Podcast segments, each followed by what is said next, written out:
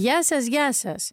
Μίνα Μπυράκου, been there, done that και ανάθεμά με, θα ήθελα να έρθει μία Παρασκευή να μιλάμε ρε παιδί μου, να μην έχουμε τίποτα άλλο να πούμε. Να πούμε για το Survivor, να πούμε μόνο, δεν ξέρω, για το Masterchef, να μην έχει συμβεί τίποτα, να είναι μια βαρετή εβδομάδα, απολύτως βαρετή και μη επεισοδιακή εβδομάδα. Και κάθε εβδομάδα εδώ, Νίκο μου, που ερχόμαστε, γίνεται όλο και χειρότερα. Λοιπόν, τι να σας πω τώρα και τι να σας πρωτοπώ. Καταρχάς το Been There Done That είναι από τις φορές που ως έκφραση έχει πολύ...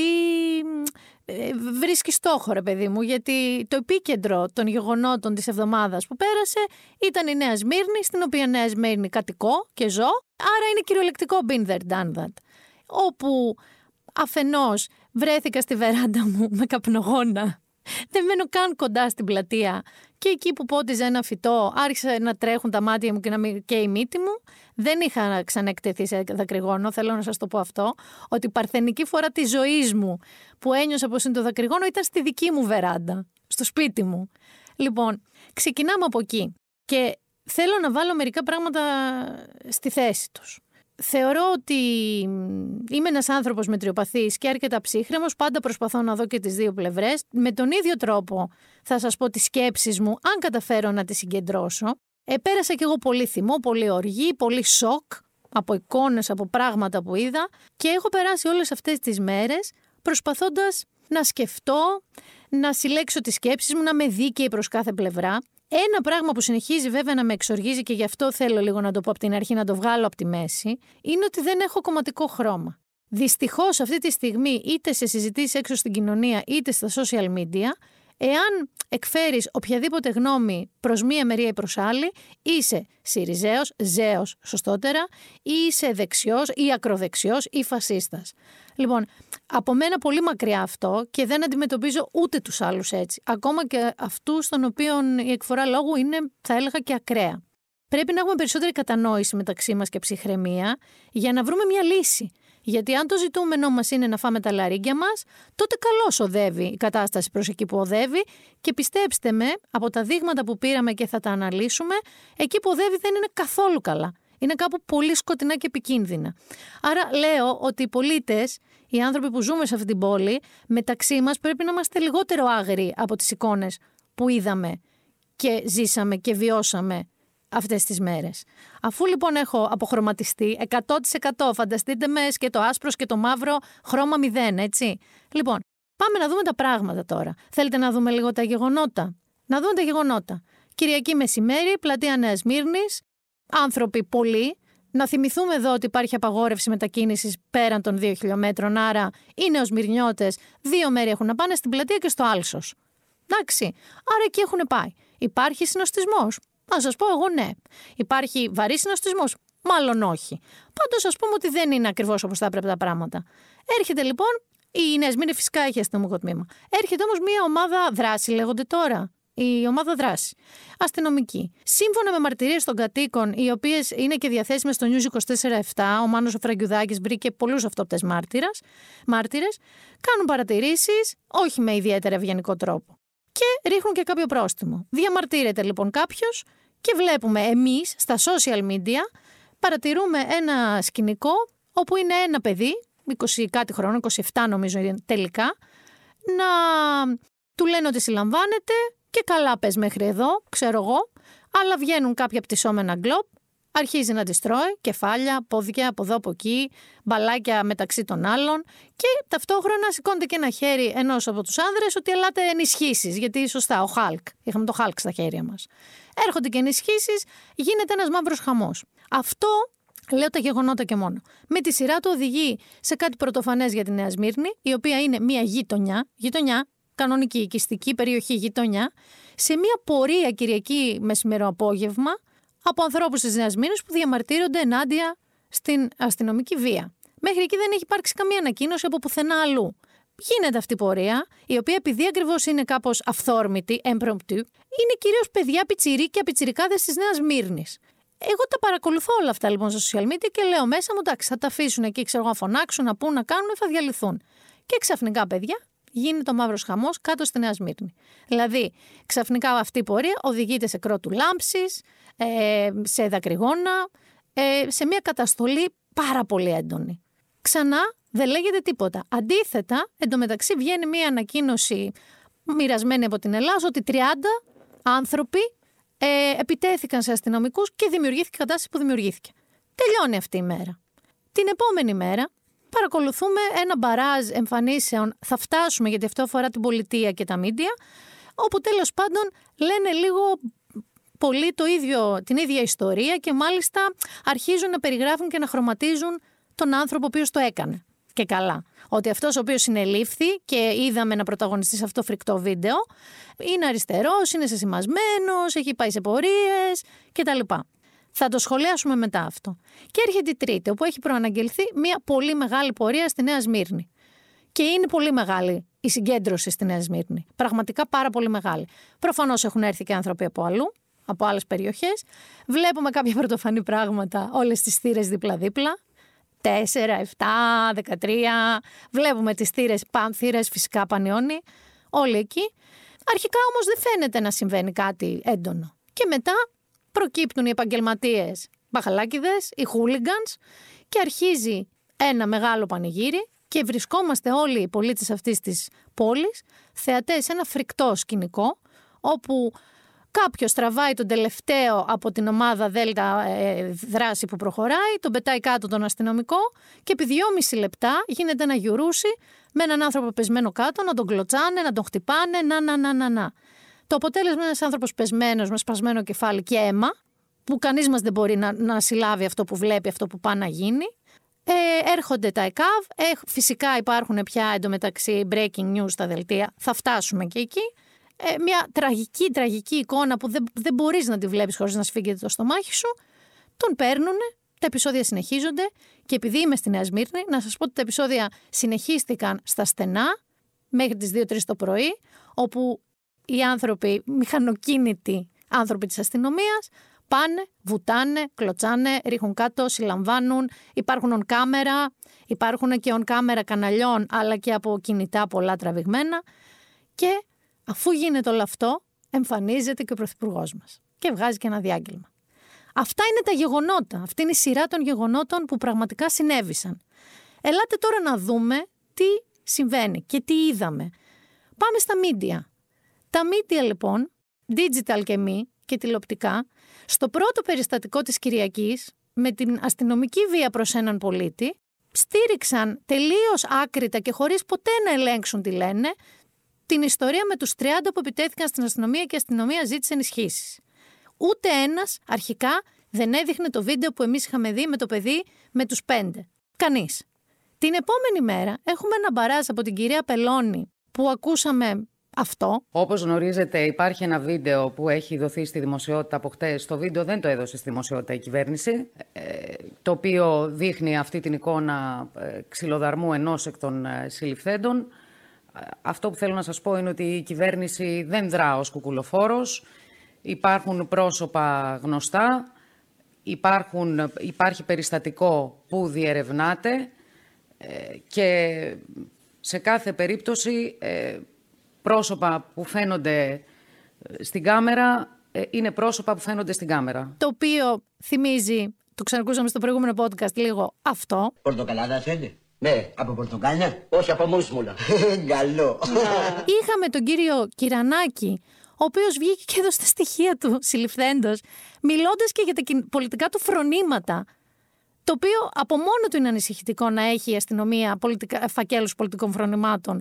Αλλά ακόμα πιο ανησυχητικό ότι ξαφνικά φτάνω στα χέρια ενός κυρανάκι και το βγάζει στην τηλεόραση. Ράνια Τζίμα, είσαι καταπληκτική για αυτόν εδώ το λόγο. Δεν πραγματικά μου έχετε απαντήσει ακόμα γιατί επιλέξατε να δώσετε στη δημοσιότητα το όνομα δεν και το επώνυμο τίποτα, του ανθρώπου. Πώς δεν το δώσατε, το είπατε, το έχουμε καλύψει μάλιστα και στον γιατί δεν θέλουμε να το αναπαράξουμε. Και αυτό είναι παράβαση και του νόμου περί προστασίας των προσωπικών δεδομένων. Διότι θα ήταν παράβαση. μόνο ο εισαγγελέας μπορεί να πει ότι είναι ο κύριος Κυρανάκης και σας λέμε ποιος είναι, γιατί πρέπει να προσέξετε για κάποιους λόγους. Αυτό το κάνατε εσείς. Κυρία Τζίμα, θα ήταν παράβαση αν από χθες δεν είχε αποτελέσει πρώτη είδηση το βίντεο που δείχνει όλα τα χαρακτηριστικά. Εγώ είδα την εικόνα του, πώς τον λένε τον άνθρωπο το που πρόσωπο από του καθαρά. Αν ανήκει στην ταξική αντεπίθεση, με συγχωρείτε, αλλά εγώ το έμαθα από εσάς και δεν ξέρω και πώς το ξέρετε. Ακούστε. Ακούστε με γιατί έχει σημασία να ξέρουμε και τι λέμε. Ο 4362 του 19 είναι ο νόμος για τα προσωπικά δεδομένα. Εμείς τον ψηφίσαμε. Η Νέα Δημοκρατία. Αυτός ο νόμος λοιπόν θέτει κάποιους κανονισμούς για τους απλούς πολίτες των οποίων τα δεδομένα διαχειρίζονται, χρησιμοποιούνται, εκτίθενται κλπ. Mm-hmm. Εδώ δεν μιλάμε γι' αυτό. Μιλάμε για ένα βίντεο το οποίο αξιοποιήθηκε από την ίδια την αντιπολίτευση. Εσείς το δελτίο σας χθες. Εσείς το δελτίο σας χθες. Πώς τον λένε τον άνθρωπο. Το ούτε εγώ ήξερα, ούτε εγώ ήξερα μέχρι χθες το πρόσωπό του. Παρεμπιπτόντως. Ακούστε, κυρία Τζίμα. Πώς το μάθατε. Να απαντήσω την πρώτη σας ερώτηση και να πάμε στη δεύτερη. Και τις πεπιθήσεις του. Με τη σειρά όλα. Με τη σειρά όλα. Με τη σειρά. Καταρχά, εμένα δεν με ενδιαφέρει η ιδεολογία του. Με ενδιαφέρει αν έχει παραβατική συμπεριφορά. Είπατε ότι είναι ο άνθρωπος Να απαντήσω όμως σε όλα για να μην μείνει τίποτα αναπάντητο ναι. για του τηλεθεατές σας. Και προσπαθούν με κάθε τρόπο να αποδομήσουν αυτή την ιστορία. Τα μίντια λοιπόν έχουν κάνει αυτό. Και φτάνουμε στην Τρίτη, όπου όλα τα μίντια και καλά κάνουν, δείχνουν ξανά και ξανά και ξανά το περιστατικό με τον πεσμένο αστυνομικό που πραγματικά το λιντσάρουν. Και εκεί σταματάει όμως η ιστορία.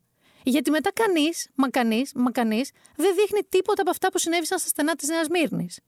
Με εξαίρεση την άλλη μέρα η κυρία Κανέλη που προσπάθησε να πει κάτι από τα βίντεο αυτά που γυρίστηκαν και πήγε κάπως έτσι. Δεν μου την να έκφραση έχετε κουράγιο να την παίξετε και την παίρνω Κυρία απάνω Κανέλη, μου. πείτε μας Μια ομάδα αστυνομικών που φωνάζει πάμε να τους γαμίσουμε, να τους σκοτώσουμε. Εντάξει κυρία Κανέλη, τώρα αυτά δεν τα επιτρέπουμε εμείς στην εκπομπή και θα αναγκαστούμε. Όχι κυρία Κανέλη, δεν έχετε καμία ευθύνη εσείς.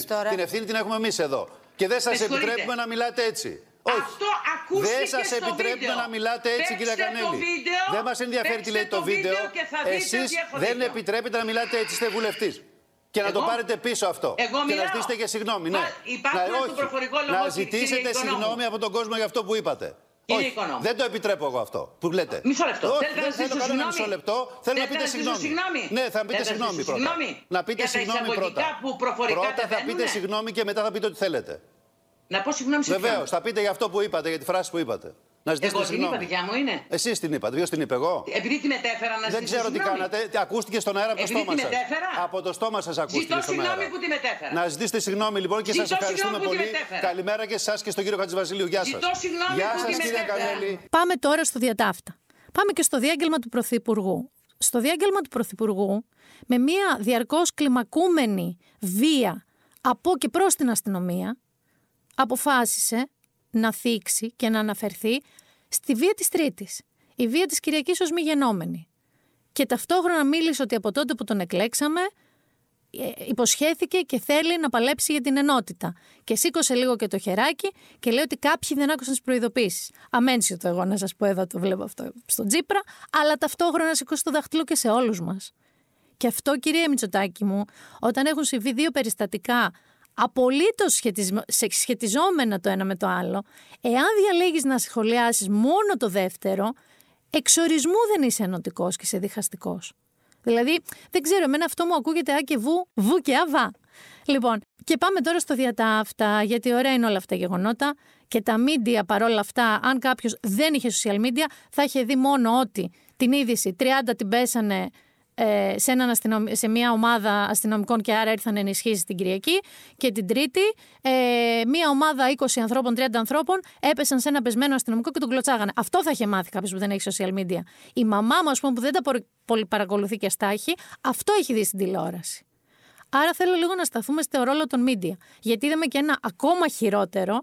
Αυτό το οποίο ακούσαμε την κυρία Κανέλη να προσπαθεί να πει, το είδαμε σε κανάλι με πειραγμένο ήρχο ότι δεν ακούγεται και καλά, οπότε να λένε από κάτω με σούπερ και γραμματάκια τι υπόθηκε και αυτό που υπόθηκε ήταν ότι όχι να τους μπιπ, να τους σκοτώσουμε, αλλά θα τον σκοτώσουν. Αυτό το αποφάσισε το κανάλι μόνο του το έλεγε. Εγώ είχα δει το αρχικό βίντεο, δεν έλεγε αυτό το βίντεο. Και να πάμε λίγο στο διατάφτα. Θεωρώ ότι αν είσαι νοήμων άνθρωπος, ανατριχιάζεις και με το ξύλο που έφαγε το παιδί την Κυριακή και βέβαια με την εικόνα αυτή του ανθρώπου του πεσμένου κάτω του αστυνομικού να τον κλωτσάνε με σπασμένο κεφάλι. Θεωρώ ότι αν είσαι στα καλά σου, ε, δεν χαίρεσαι, δεν μπορεί να χαρείς ούτε με το ένα ούτε με το άλλο. Θεωρώ ότι αν σου έχει συμβεί να πεις καλά του κάνανε για τον πιτσιρικά ή καλά του κάνανε για τον αστυνομικό, πρέπει να κοιτάξεις πάρα πολύ καλά μέσα σου, πρέπει να ξεκολλήσεις τους κομματικούς φακούς από τα μάτια σου, γιατί η κατάσταση αυτή τη στιγμή είναι λίγο διαφορετική και πολύ επικίνδυνη για όλους μας. Και δεν βοηθάς στο διάλογο, δεν βοηθάς στη συζήτηση, δεν βοηθάς να πάει πουθενά αυτό. Δεν μπορείς να χαίρεσαι. Επίσης, να πούμε και κάτι άλλο. Δεν μπορεί να, να θεωρήσει ότι υπάρχει καλή βία και κακή βία. Δηλαδή, για να το μεταφράσω αυτό που σας το είπα. Δεν μπορεί, αν ας πούμε, εσύ είσαι υπέρ της αστυνομίας, να θεωρήσει ότι η, η βία της αστυνομίας είναι καλή και η βία των χούλιγκανς είναι κακή. Ούτε αν τα φρονήματά σου είναι λίγο πιο ακραία προς αριστερά, να πιστεύεις ότι είναι καλή η βία προς τον αστυνομικό. Ή είστε πολύ θερμοκέφαλοι όσοι το πιστεύετε αυτό, ή δεν το έχετε σκεφτεί μάλλον πάρα πολύ καλά. Ή δεν έχετε πραγματικά εκτεθεί ποτέ σε βία υπάρχει και αυτό. Και υπάρχει και το, να ξέρετε, ψυχολογική πλευρά του θέματος, που οι ψυχολόγοι λένε ότι σε όσο περισσότερη βία εκτίθεσαι οπτικά, τόσο πιο εύκολα την αναπτύσσεις και μόνος σου. Θέλω λοιπόν ε, να πούμε το εξής. Θα μπορούσαν να έχουν συμβεί χειρότερα, ειδικά στη μεγάλη συγκέντρωση της Νέας Μήνης, στα περιστατικά με τον αστυνομικό.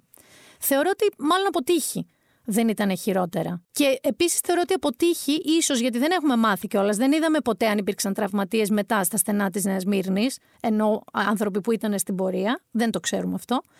Αλλά δεν χρειάζεται για μένα τώρα μεγάλη αναλυτική ικανότητα για να καταλάβουμε το εξής. Ότι η βία 30 χούλιγκαν δεν μπορεί να εξισωθεί με μια, ένα φετίχα, ας πούμε, νόμου και τάξης που βλέπουμε από τη μεριά της κυβέρνησης η οποία κυβέρνηση, δηλαδή η αστυνομία, η Ελλάς, είναι να προστατεύει και να υπηρετεί. Είναι κρατική υπάλληλη. Άρα δεν μπορείς να μετατρέπεις την τήρηση της τάξης σε μια προσωπική βεντέτα. Και το οποίο συμβαίνει και δεν συμβαίνει μόνο με την τωρινή κυβέρνηση. Λίγο εδώ να βάλω ένα αστερίσκο. Συνέβαινε και με την προηγούμενη. Και με την προηγούμενη είχαμε δει αυτά τα κρούσματα. Άρα για μένα το πρόβλημα είναι ότι είναι άλλο να θες να επενδύσεις σαν τωρινή κυβέρνηση σε μια θεωρία τήρησης της τάξης, έστω και λίγο ε, συντηρητικού κάδρου, μέσα σε ένα συντηρητικό πλαίσιο.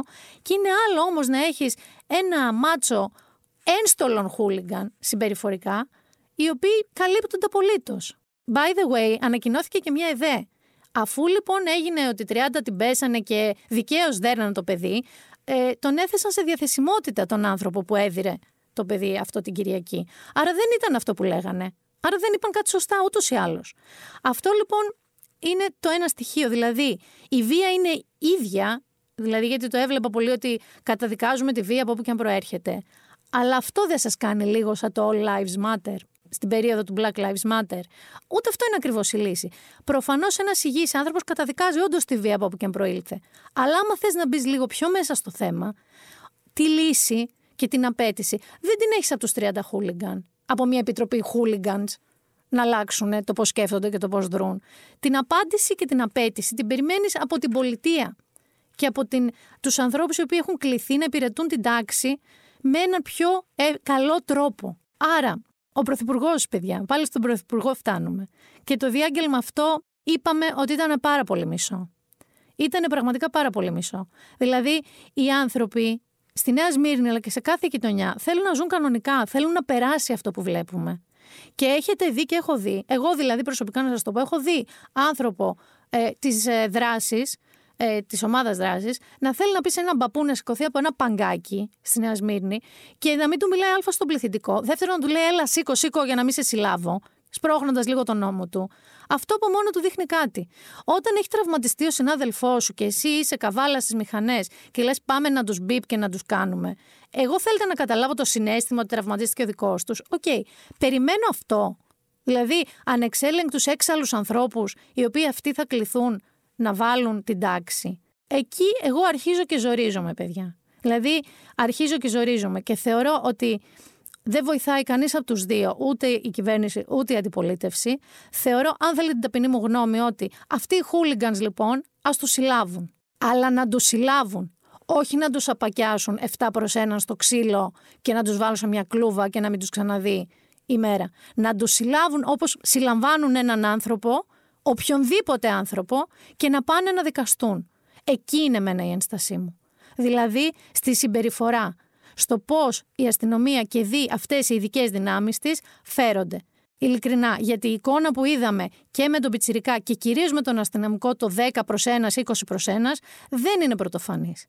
Δεν είναι πρωτοφανής όμως ούτε από τη μεριά της αστυνομίας. Άρα θεωρώ τρομερά άδικο, τρομερά άδικο εμένα σαν πολίτη να με βάζουν να, να διαλέξω μεταξύ δύο ομάδων στην πραγματικότητα hooligans. των οργανωμένων hooligans και των κρατικών. Αυτό θεωρώ εγώ. Ότι το πρόβλημα στην αστυνομία είναι η εκπαίδευση αυτών των ανθρώπων, η ψυχολογική, η ψυχιατρική εκτίμηση αυτών των ανθρώπων. Δηλαδή, κάποια κριτήρια πρέπει να έχουν. Είναι κρατικοί υπάλληλοι. Δεν μπορεί να μπαίνει όποιος να είναι. Ούτε θεωρώ ότι όλες οι ομάδες της αστυνομίας είναι το ίδιο και θα πρέπει να πηγαίνουν με το ΣΥΣ και με το ΣΑΣ. Αλλά από εκεί μέχρι εδώ που έχουμε φτάσει υπάρχει τεράστια απόσταση. Δεν γίνεται να συμβαίνει αυτό. Γιατί αντίστοιχα, όσο αυτοί οι hooligans δρούν τυχαία και έχουν απλωθεί πια σε όλη την Αθήνα, πάνε και φυτρώνουν σε οποιαδήποτε διαδήλωση, ή πιστεύετε ότι η διαδήλωση της Νέας Μύρνης έγινε για να γίνουν επεισόδια; Ότι η πλειοψηφία του κόσμου που πήγε εκεί ήταν για να κάνει επεισόδια. Δεν έγινε, ρε παιδιά, έτσι. Θέλουν να πάνε να, να φάνε σουβλάκια στο λευτέρι και να κάτσουν στην πλατεία να πίνουν καφέ οι άνθρωποι. Και ξαφνικά αυτό έχει δημιουργηθεί μια τρομερή όξυνση. Άρα, εγώ θεωρώ ότι στην πραγματικότητα θα πρέπει κάποια κεφάλια να πέσουν και από τη μεριά της κυβέρνησης, κάποια αυτιά να τραβηχτούν έστω. Δεν ξέρω αν θα είναι ο κ. Χρυσογοίδης αυτός, αν φύγει. Δηλαδή, αισθάνομαι ότι και πολλοί μετριοπαθείς, ε, ας πούμε, νεοδημοκράτες αυτή τη στιγμή, ζορίζονται λίγο με αυτή την νοοτροπία. Ζορίζονται γιατί ξέρεις τι γίνεται. Δεν ξέρεις σε ποια μεριά του δρόμου θα βρεθείς. Αυτό εμένα είναι το πρόβλημά μου. Αν εγώ είμαι και κάθομαι σε ένα παγκάκι και έρθει κάποιος και με σπρώξει και μου πει Σηκωρέ, γιατί θα σε συλλάβω. Και εγώ εκείνη τη μέρα είμαι περίεργα και το απαντήσω. Και βρεθώ να με συλλαμβάνει και να με δέρνει και να με βαράει. Ε, κάπως αρχίζει και αγχώνεσαι. Θεωρώ λοιπόν ότι και ο κύριος Τσίπρας πρέπει να ηρεμήσει, γιατί εδώ θέλω να σταθώ και στο ότι οι πορείες, όπως και τα μέσα μαζικής ενημέρωσης τα πατικωμένα, τη στιγμή που βρισκόμαστε στον κορονοϊό, είναι πάρα πολύ λάθος. Όταν λοιπόν οι άνθρωποι δεν το σκέφτονται αυτό και βγαίνουν στους δρόμους, υπάρχει κάποια όξυνση. Και είναι δουλειά σας κύριε Μητσοτάκη και δουλειά σας κύριε Τσίπρα να το ηρεμήσετε όλο αυτό, να το κατεβάσετε. Δεν είναι αυτή η στιγμή για αυτό που κάνετε. Όχι ότι είναι καμία η στιγμή για αυτό που κάνετε. Δεν είναι η στιγμή για αυτό που κάνετε. Αυτά είχα να σας πω. Δεν ξέρω αν τα έχω εκφράσει σωστά. Θέλω να σας πω ότι μου είναι το ίδιο απεχθές να βλέπω οποιοδήποτε είτε αστυνομικό είτε πολίτη να δέρνεται κατά αυτόν τον τρόπο. Με ενοχλεί βαθιά η συνολική χουλιγκανική νοοτροπία των χούλιγκανς αλλά και ε, μιας μερίδας της αστυνομίας και χειρότερα απ' όλα με ενοχλεί ότι τα μέσα μαζικής ενημέρωσης συνειδητοποιούν ότι είναι πάρα πάρα πάρα πολύ μη αντικειμενικά στην Ελλάδα προς μία ή προς άλλη κατεύθυνση και το ακόμα χειρότερο είναι ότι τα αφεντικά μας δηλαδή ο Πρωθυπουργός και την πολίτευση, όχι μόνο δεν ενδιαφέρονται κάπως να επιληθεί και να εξομαλυνθεί η κατάσταση, αλλά μας βρίσκουν πιο εκνευρισμένους από ποτέ και φροντίζουν και να μας πολλώνουν πάρα πολύ άσχημα τον έναν εναντίον του άλλου. Δεν βλέπω καλό τέλος εγώ σε αυτό. Βλέπω αυτό που είπε ο Νίκος Μουτσινάς. Μπορούμε να φύγουμε και όλοι σιγά σιγά. Να μην υπάρχει κόσμος στο δρόμο, να μην έχουν να κάνουν κάποιοι κάποια πράγματα, να είναι έτσι άδεια όλα. Κοπανιούνται μόνοι τους. Γιατί θα εκραγεί ο εγκέφαλος κάποια στιγμή, να κατα. Να τι γίνεται. Και η πραγματική μου διάθεση αυτή την περίοδο είναι αυτή. Να πληρώσουμε και να φύγουμε, να φύγουμε, Νίκο μου, να φύγουμε. Να φύγουμε, Νίκο μου, να πληρώσουμε, να φύγουμε. Λυπάμαι, σας κούρασα, μοιράζομαι κάποιες σκέψεις μου. Προφανώς μπορείτε να διαφωνήσετε. Προφανώς να συμφωνήσετε, να διαφωνήσετε, εννοείται. Απλά θέλω να θυμάστε ότι και εμένα οι σκέψεις μου και μεταλλάσσονται και τις δουλεύω και το παλεύω γιατί θέλω να μπορώ να έχω στο μυαλό μου μια ηρεμία όσο γίνεται να σκέφτομαι τα πράγματα όπως πρέπει. Και βλέποντας Μπόργεν όπως σας είχα πει την προηγούμενο podcast, έχω να πω φόβη βγαίνεις. Φόβη είναι η ώρα να βγεις. Δηλαδή αυτή τη στιγμή βλέπεις έναν πρωθυπουργό που δεν τα πάει καλά βλέπεις τον Αλέξη Τσίπρα που δεν τα πάει καλά, ρε φόφη βγαίνεις. Ξέρω εγώ τι, πώς αλλιώς θα βγεις. Στον Μπόρκεν που σας λέω που βγήκε η γυναίκα γιατί άλλοι δύο το πήγαν χάλια, ε, μια τέτοια στιγμή είναι. Δεν ξέρω αν θα γίνει ποτέ, αλλά να. Βρίσκεσαι στη, ξέρεις, στη διαδικασία να σκέφτεσαι αν γινόντουσαν εκλογές πιο γρήγορα από ό,τι είναι να γίνουν. Τι θα ψήφισε εγώ τώρα; Ή μόνο εγώ το νιώθω. Γιατί εγώ είμαι 46 και νιώθω παιδιά λίγο πνιγμένη πολιτικά στο τι θα ήθελα να ψηφίσω, διότι πιστεύω πάρα πολύ στην ψήφο μας και ότι διαμορφώνει κάπως την πραγματικότητα. Αυτή τη στιγμή, αν με ρωτάγατε, δεν ξέρω. Δεν ξέρω καθόλου. Οικολόγοι εναλλακτικοί υπάρχουν ακόμα. Δεν ξέρω. Δεν θα ήθελα να ψηφίσω κανέναν. Μπορεί να είμαι μόνη μου σε αυτό, αλλά δεν νομίζω. Για να αποσυμφορήσω λοιπόν την κατάσταση, γιατί είχα σκεφτεί να βρω και έναν καλεσμένο πιο σχετικό. Ε, αποφάσισα όχι.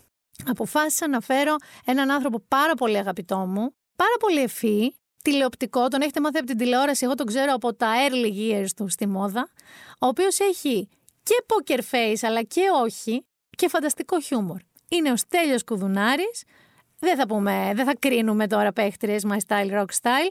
Θα πούμε λίγο για τη ζωή του, για το survivor που βλέπει, θα σας πει γιατί και πολλά ακόμα.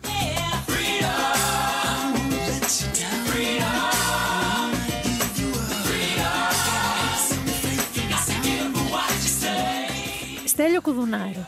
Καλώς ήρθες. Καλώς σε βρήκα, Μίνα Μπυράκου. Κανονικά έπρεπε να γράφει όλη αυτή την ώρα που μιλάμε. Απλά το podcast και να βγει αυτό. Γιατί, γιατί ήδη τα έχουμε πει. Δεν τα έχουμε πει όλα. λοιπόν, καταρχάς, πώς είσαι; Είμαι οριακά. Αυτό που σου είπα πριν ακριβώς, για να μην σου πω ότι είμαι καλά και να σου πω ψέματα. Ε, Είμαι καλά γιατί έχω την υγεία μου, αλλά κατά τα άλλα εντάξει, να τελειώνει λίγο αυτό που ζούμε, γιατί κουράστηκα κι εγώ όπως και ο περισσότερος κόσμος. Θέλω να βγω έξω. Ήσουν να... από τους προσεκτικούς; Ε, ναι, πάρα πολύ και ακόμη και τώρα γιατί επειδή ε, δουλεύουμε και στο ατελιέ και εγώ δεν θέλω να αρρωστήσω και έχω και μια ευθύνη απέναντι στα παιδιά που είναι στο ατελιέ. Οπότε. Το ζήσεις ενώ όπως και εγώ by the letter που λένε. Ναι, ναι, είμαι πολύ προσεκτικός. Δηλαδή φοράω πάντα τη μάσκα μου, δεν, δεν ε, συναναστρέφομαι με ανθρώπους που δεν γνωρίζω, δεν πάω σε κλειστά μέρη. Μπορεί αυτό τώρα που είμαστε να είναι και το. Το πιο κλειστό μέρος που έχεις βρεθεί. που έχω βρεθεί, ναι. Δεν μου λες κάτι. Ε, Α ξεκινήσουμε από, από το τωρινά και θα σε πάω μετά στα πιο παλιά. Θα πάμε ανάποδα. Mm. Ε, η καραντίνα, που είναι αισίως, νομίζω, κοντεύουμε ένα χρόνο mm. lockdown, έτσι. Με μικρά διαλύματα, αλλά κυρίως lockdown. Πώς την πέρασες αρχικά, και αν είχε διακυμάνσεις, πώς πέρασε στην αρχή, τον τρόμο, το φόβο, αλλά και τι έκανες.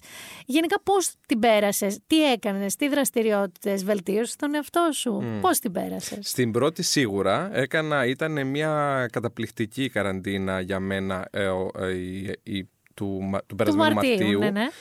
Ε, γιατί διάβασα πάρα πολύ. Επίσης δεν είχα τηλεόραση μέχρι πρόσφατα. Αλήθεια. Ναι, ναι. Ε, τηλεόραση απέκτησα πριν δύο μήνες σε αυτή την καραντίνα. Σοβαρά, Λοιπόν, μιλάς. μέχρι την προηγούμενη δεν είχα τηλεόραση. Ποτέ δεν είχα τηλεόραση. Ενώ τα τελευταία 15 χρόνια τουλάχιστον. Ε, οπότε διάβασα πολύ. Ε, έκανα γυμναστική στο σπίτι. Δεν έτρωγα κρέας στην προηγούμενη καραντίνα και έβαλε 7 κιλά τα οποία ακόμη να χάσω. Γιατί έτρωγα ψωμιά, ε, τσουρέκια και όλα αυτά τα πασχαλινά. Περπάτησα πολύ, είδα την πόλη, ε, ανακάλυψα γωνιές της Αθήνας που δεν είχα ποτέ χρόνο να κάνω, μεγάλες βόλτες με αγαπημένους φίλους συγκεκριμένους κτλ. Και πέρασε όμορφα σχετικά για τον Στέλιο, όχι για τον Κουδουνάρη επαγγελματικά, γιατί ε, μου έφερε και εμένα πολλά προβλήματα στη δουλειά μου, όπως τον περισσότερο κόσμο. Το Εσύ είχες ε, θέματα και στην παραγωγή, δηλαδή στο να πάρεις φάσματα κτλ, αλλά και στην εξαγωγή των προϊόντων το... σου ή προς τα εκεί που πρέπει, των ρούχων σου. Ναι, το κυριότερο ήταν ότι το κυριότερο πρόβλημα ήταν ότι τα ρούχα ήταν έτοιμα. Ο προγραμματισμός μας ε, ήταν για να πάνε τα ρούχα στα καταστήματα και στην Ελλάδα, στα νησιά, ε, στις πόλεις όπως και στο, στο εξωτερικό όπου είχαμε πάρα πολλά προβλήματα και επίσης ήταν μια συγκεκριμένη συλλογή που δεν είχαμε υπολογίσει ότι δεν θα έχουμε πού να βάλουμε τα ρούχα. Οπότε φτιάξαμε. Πολύ... Εγώ; Ναι. Φόρμες. Τι να φορά. Δεν ήσουν από αυτούς, γιατί πρόσεξε και τα media αυτά ναι. σε αυτό. Στις αρχές που άρχισε και το work from home, το να δουλεύουμε από το σπίτι, ε, λέγαμε ότι λοιπόν δεν θα αφήσετε τον εαυτό σας, βάλτε ένα άνετο παντελόνι, ρε παιδί μου, ένα πουκάμισο, αυτά. Μπορεί και να το δοκίμασα μισή μέρα και μετά είχα φόρμες και τις πιο παλιές φόρμες, τις πιο μαλακές μου φόρμες. Αυτό καταλαβαίνω ότι ήταν με τα ρούχα ειδικά που είχες ετοιμάσει ποιο στον κόσμο. Γενικά ποιο θα τα φόραγε. Όχι, θα σου πω στην πρώτη καραντίνα. Δεν σου μιλώ γι' αυτό, γιατί και εγώ στο σπίτι και μάλιστα είχα κάνει και πάρα πολύ ωραία κάποια stories. Γιατί ξέρεις, είχαν διακοπεί και τα γυρίσματα του My Style Rock στο μου ήταν πάρα πολλοί κόσμος ε, μηνύματα. Οπότε είχα αποφασίσει να κάνω κάποια ε, stories να... με προτάσεις για τον κόσμο τι να φοράει κτλ. Οπότε και εγώ ντυνόμουν στο σπίτι. Όταν λέω ντυνόμουν, δηλαδή φόραγα σίγουρα παπούτσια, γιατί αλλιώς δεν ξύπναγα ποτέ. Φόραγα παπούτσια, καθόμουν, διάβαζα κτλ. Αν ήταν να κάνουμε ένα ε, Zoom ε, party, ας πούμε, με φίλους για να φάμε και τέτοια, Μόνο στην πρώτη τα κάνουμε αυτά. Δεν θα τα πήρε ποτέ. Όλα, ναι, ναι. ντυνόμουν. Κάνω ντυνόμουν, ξέρεις. Ναι, ε, ναι κάπως. Λοιπόν, αυτό που εννοώ ήταν ότι η συλλογή του καλοκαιριού, την οποία είχαμε ήδη παράξει, ήταν έτοιμη να πέσει στα καταστήματα. Είναι φορέματα που θα βάλεις σε εκδηλώσεις, σε γάμους, για να γίνεις κουμπάρα, για να είσαι καλεσμένη. Πώς καταλαβαίνεις αυτά δεν γίναν ποτέ. Οπότε υπήρχε ένα πρόβλημα το πώς να διατεθούν όλα αυτά τα ρούχα και πού να φορεθούν. Τουλάχιστον αυτή τη στιγμή που όλοι σεβόμαστε το περιβάλλον, ο κόσμος έχει στο μυαλό του ότι δεν υπάρχει περσίνο ρούχο, δεν υπάρχει προπέρσινο, δεν υπάρχει... Ξέρεις, όλοι είναι πιο συνειδητοποιημένοι στο να αγοράζουμε λιγότερα πράγματα και θέλουν. Ε, κάνουμε εδώ μια παρένθεση Ωραία. λοιπόν από τις καραντίνες, γιατί έχω να σε ρωτήσω, γιατί με ενδιαφέρει πολύ αυτό. Mm. Εμείς και σε γυναικείο μέσο το Lady Luck και εγώ προσωπικά από προσωπική αιτήσια πολλών ετών ε, διαστροφή, παρακολουθώ. Παρακολουθώ λοιπόν μια στροφή στο sustainability που λέμε σε αυτό, το οποίο μεταφράζεται κυρίως με ένα βασικό τρόπο το σταματημό λίγο της κατάσχετης του fast fashion, δηλαδή των πολύ φτηνών πολλών ρούχων και το ότι σταματάς να πας στη θεωρία τι είναι φέτος στη μόδα μόνο και πας σε πιο ακριβά ενδεχομένως κομμάτι αλλά με μεγαλύτερη διάρκεια και στυλ και ζωης Αυτό έχω παρατηρήσει εγώ και μια στροφή στην άνεση. Δηλαδή ότι αυτό που λέμε το μπροστά κάλυτη είναι ο πόνος, έχει λίγο υποχωρήσει και νομίζω ότι θα μας ακολουθήσει λίγο καιρό ακόμα. Σίγουρα. Αυτό. Τώρα αυτά είναι δύο διαφορετικά πράγματα. Ναι, ναι, ναι, βέβαια. Εγώ αυτά τα δύο ε, θέλω να σου πω έχω παρατηρήσει ναι. σαν γενικές γραμμές. Ναι, ναι. Ο κόσμος θέλει σίγουρα πιο άνετα ε, ρούχα γιατί. Ε, νιώθει πιο ελεύθερος. Και είναι μια στιγμή που έχουμε όλοι ανάγκη να είμαστε πιο ελεύθεροι. Πέρα το ότι όλοι έχουμε βάλει κάποια κιλά, δηλαδή περισσότεροι. όλοι, νομίζω όλοι, ότι σχεδόν όλος ο κόσμος έχει βάλει. Νομίζω ξέρω δύο που κάνανε δίαιτα και το κατάφεραν και τους κοιτάω σαν ούφο. Ναι, μα τόσες ώρες σπίτι, πώς να κάνεις δίαιτα, ρε παιδί μου; Τρώω όλη μέρα καρότα. Δεν ξέρω, εγώ δεν μπορώ να το κάνω. Ναι. Τέλος πάντων, τώρα δηλαδή που κάνω δίαιτα, ζορίζομαι πρώτη φορά στη ζωή μου κάνω κανονική δίαιτα. Γιατί δεν υπάρχει άλλος τρόπος τελικά. ναι, τέλος πάντων. Τι για την άνεση λέγαμε. Ναι, για την άνεση. Νομίζω ότι η άνεση ενιολογικά δεν, δεν, δεν θέλει να κρύψει τα κιλά. Θέλει, ο άνθρωπος αισθάνεται πιο ελεύθερος με τα πιο άνετα ρούχα, δεν θέλει καταπίεση. Πιεζόμαστε από πάρα πολλά πράγματα στην καθημερινότητα και στη ζωή μας, από ευθύνες, από λογαριασμούς, από τη μέλη γενέστε δεν ξέρει κανείς, ε, αστάθμιτους παράγοντες συνέχεια. Οπότε τα ρούχα νομίζω είναι το τελευταίο πράγμα που θέλουμε να μας πιέζει αυτή την περίοδο.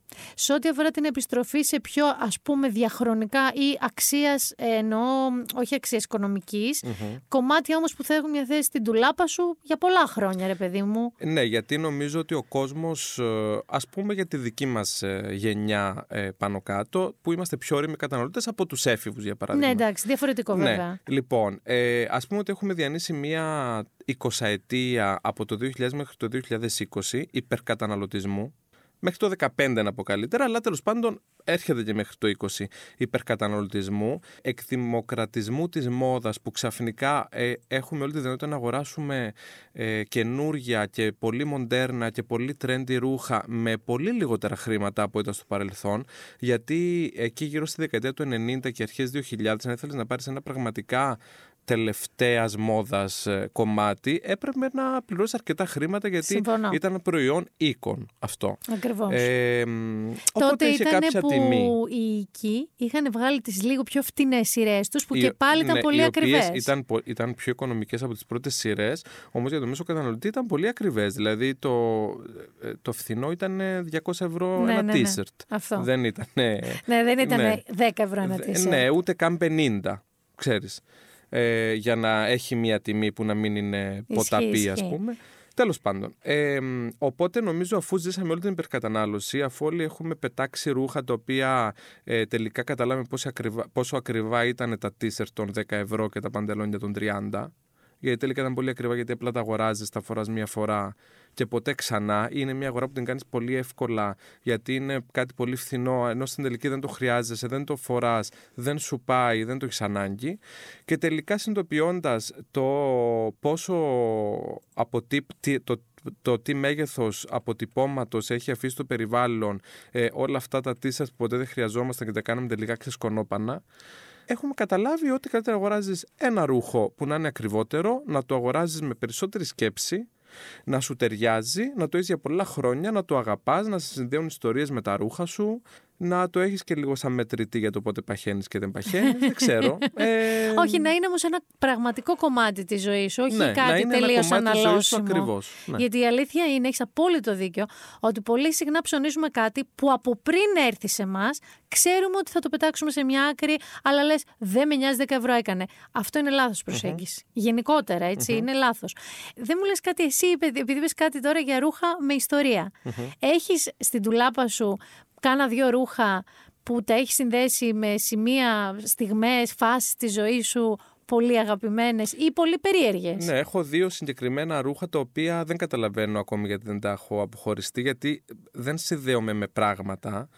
Ε, όπως με ρούχα, εντάξει τα ρούχα δεν τα πετάω, τα κρατάω ε, σαν αρχείο και τα δικά μου όπως και τα, τα ρούχα που σχεδιάζω εννοείται τα κρατάω όλα σαν αρχείο τα πρώτα δείγματα αλλά έχω ένα μποξεράκι το οποίο είναι το πρώτο αντρικό εσώρουχο που αγόρασα ως παιδί, ως έφηβος δηλαδή που ήταν εκεί που άρχισε το σώμα να αλλάζει και να. Και δεν ήσουν παιδάκι πια. Και δεν ήμουν παιδάκι πια. Και επειδή μου ήταν πάρα πολύ μεγάλο τότε, αλλά δεν υπήρχαν μικρότερα. Τέλος πάντων, αυτό κράτησε πάρα πολλά χρόνια και ακόμη το φοράω με λίγο ξεχυλωμένο λάστιχο και δεν τρέπομαι που το λέω. Ε, γιατί το αγαπώ και είναι πραγματικά ένα ρούχο. Ρε, είναι πολύ ωραίο, γιατί αυτό είναι η προενηλικίωσή σου κάπως. Ναι, είναι υπέροχο. Και είναι πολλά τα χρόνια πια που το έχω. Ε, και ένα φούτερ το οποίο και αυτό το έχω περίπου από εκείνη την περίοδο. Ε, το οποίο είναι πάρα πολύ ζεστό και πάρα πολύ καλή ποιότητα ήταν τελικά γιατί ούτε ξεχυλωμένο είναι ούτε. Έχω ένα τζιν μπουφάν ναι. από Δευτέρα Γυμνασίου. Μου κάνει ακόμα. Είναι ένας μετρητής για μένα. Μου κάνει ακόμα κανονικά. Και πέρσι, και το φοράω, όχι απλά το έχω γιατί ξέρεις τι Μισένεκεν, με έχει συνοδεύσει σε εκδρομές με το σχολείο, σε εγκόμενη λίγη τότε, όλα, όλα, όλα αυτά. Και το φοράω πέρσι λοιπόν και όπως κάνω, ρε παιδί μου, μία κίνηση, ανοίγουν όλες οι ραφές μετά από πια 25 χρόνια και παθαίνω, παιδιά, τέτοια στεναχώρια. Επίσης δεν δένομαι με ρούχα. Και έχω μάθει πια και το ξεσκαρτάρισμα της σεζόν και να ναι, χαρίζω ναι. και να δανείζω, παίρνω από φίλες μου να κάνω μια ανακύκλωση. Και τραβάω μια στεναχώρια και το πάω σε μια μουδίστρα που έχω και της λέω: Κάνε ό,τι μπορείς, αλλά σώστο. Ναι, και... και κατουρίθηκε στα γέλια και μου λέει: Θα φέρω απεινιδωτή. Τι να φέρω να το σώσουμε. Έβαλε ένα μπάλωμα. μου λέει: Δεν ξέρω αν στέκει γιατί έχει διαλυθεί, αλλά κράτα το. Έτσι να το έχεις. Ναι. Λοιπόν, σε καταλαβαίνω πάρα πολύ σε αυτό. Γυρίζω στην καραντίνα, λοιπόν, τώρα. Αυτή είναι η πρώτη σου καραντίνα. Πες ένα βιβλίο που μου είπες ότι διάβασες πολύ, που δεν είχες διαβάσει. Μπορεί να είναι και κλασικό να μην το έχεις διαβάσει, ή καινούριο και σου έχει μείνει πολύ. Ε, δεν θα σου πω βιβλίο, γιατί διάβαζα πάρα, πολύ, πάρα πολλά άρθρα ε, από ξένα site που είχαν να κάνουν πάρα πολύ με τη μόδα κυρίως και ιστορικά. Διάβασα πάρα πολύ καλή δημοσιογραφία η οποία δυστυχώς μου λείπει στα ελληνικα Και αυτό διάβασα περισσότερο, όχι βιβλία. Διάβασες άρθρα που αφορούσαν και ναι, τη ναι, δουλειά σου με μια λογική. Ε, ναι, άρθρα τα οποία εμπεριείχαν μελέτες, ε, ξέρεις, στοιχεία, ρεπορτάζ. Ναι. Άλλο ένα πράγμα που ναι, εδώ πέρα λείπει πάρα πολύ. Ε, από μαγειρική κέρδισες τίποτα. Έκανες Έμαθα να φτιάχνω ε, λαδερά, φασολάκια που δεν είχα Ιδέα. ποτέ προσπαθήσει, δεν ήξερα καν πώς γίνεται. Ε, κάνω πολύ ωραία αυγά. Όπως είδα σε ένα πρόσφατο επεισόδιο του Masterchef, δεν πρέπει να το θεωρούμε δεδομένο αυτό το πράγμα. Μα τα αυγά είναι δύσκολα. Είναι πολύ δύσκολα, ναι. ισχύει. Ε, αλλά κλασικά κάνω. Δηλαδή κάνω τηγανιτά χωρίς λάδι με νερό και έτοιμος ομελέτα για, στο άλλη wok. Εκπομπή είσαι, για άλλη εκπομπή πια είσαι έτοιμος. Δεύτερη καραντίνα ναι. που πια έχουμε όλοι συνειδητοποιήσει. Δεύτερε, δεν ξέρω πια πόσες είναι. Που έχουμε όλοι κάπως συνειδητοποιήσει ότι δεν θα πεθάνουμε αν βγούμε στο δρόμο. Γιατί στην πρώτη μείναμε κλεισμένοι μέσα και γι' αυτό δεν πέτυχε έτσι έκτοτε καμία.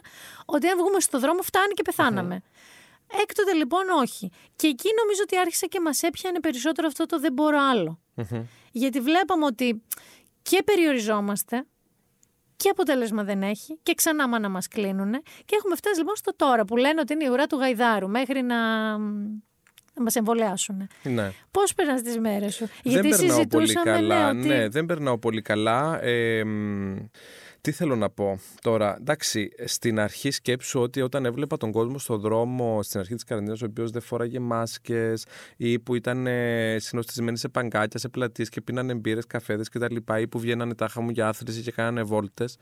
Εγώ θύμωνα. Θύμωνα γιατί έβλεπα ότι αυτό το πράγμα δεν έχει τελειωμό και ήμουνα ε, και έλεγα ότι το κυριότερο είναι η ατομική ευθύνη.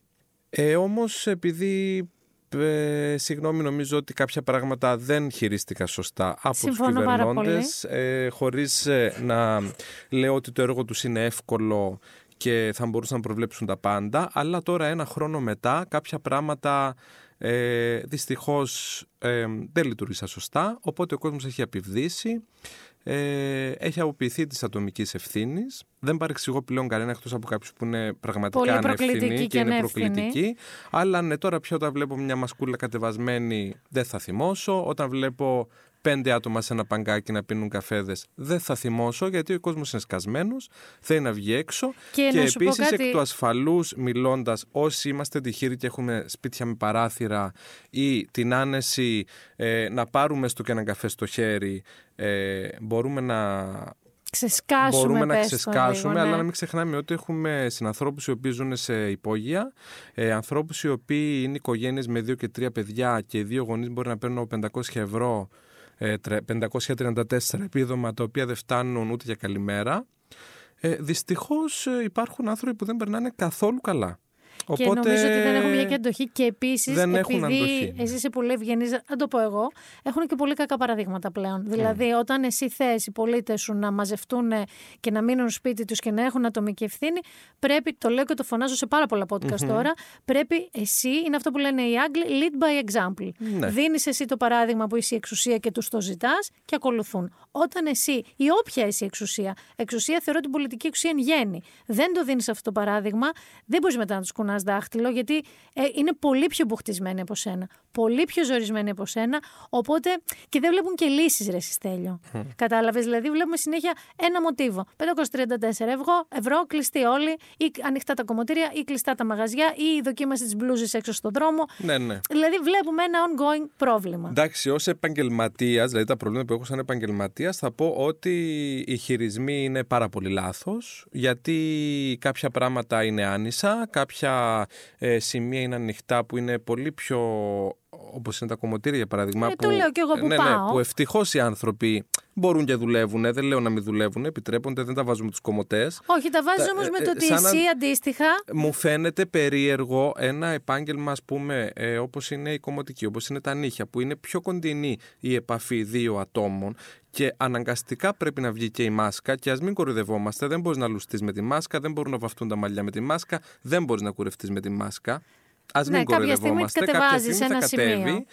Λειτουργούν τέλος πάντων με όχι τόσο αυστηρά μέτρα και δεν καταλαβαίνω γιατί ας πούμε πολύ μεγάλα καταστήματα, πολύ μεγαλύτερα από τα σούπερ μάρκετ, δεν μπορούν... δεν μπορούν να είναι ανοιχτά με περιορισμούς, γιατί δεν μπορούν να είναι ανοιχτά τα μικρά καταστήματα με ραντεβού, γιατί δεν έχουμε περισσότερα λεωφορεία και στα λεωφορεία γίνεται συνοστισμός, γιατί στους δρόμους έχει τόσα πολλά αυτοκίνητα, δεν έχω ακόμα καταλάβει που πάει τόσος πολλοί κόσμος. Ξέρεις τι, τα, τόση πολλή κίνηση; Οι βασικοί δύο πυλώνες είναι πρώτον, λένε ότι κολλάς πάρα πολύ στην εργασια άρα η τηλεργασία βάσει και των αυτοκινήτων που βλέπεις είναι καμία σχέση με την προηγούμενη.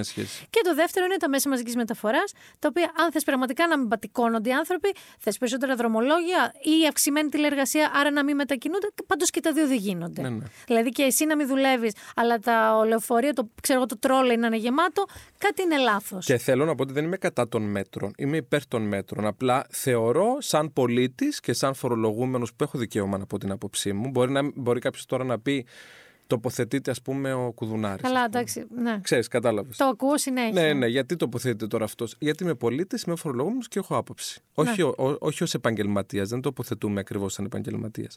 Οπότε λοιπόν, ε, σαν πολίτης θα πω ότι είμαι υπέρ των μέτρων και θα ήθελα να έχουμε όντως ένα αυστηρό lockdown, αλλά κανονικά αυστηρό και ας μείνουμε όλοι σπίτια μας για ένα μήνα, για ένα μισή μήνα και να μην βγει κουνούπι έξω από το σπίτι. Όπως έγινε σε άλλες χώρες. Και, και να τελειώνουμε. Ναι, έξι μήνες να έχουμε lockdown, αλλά μην έχουμε lockdown. Θα ανοίξουμε ή δεν θα ανοίξουμε, να βγούμε ή να μην βγούμε. Ε, αυτό το πράγμα είναι εξοντοτικό και ψυχολογικά και οικονομικά και αν θες και υγειονομικά βεβαίως, γιατί τελικά κανείς ναι. δεν προσέχει. Ποιος σου έχει λείψει πιο πολύ από την καραντίνα, ενώ που δεν έχεις δει καιρό, που θα ήθελες πολύ; Ε, πολλά άτομα.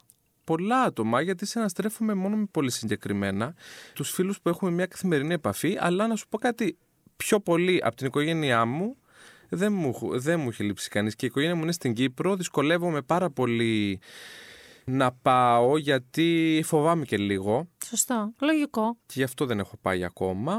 Νομίζω όμως ότι θα πάω σύντομα.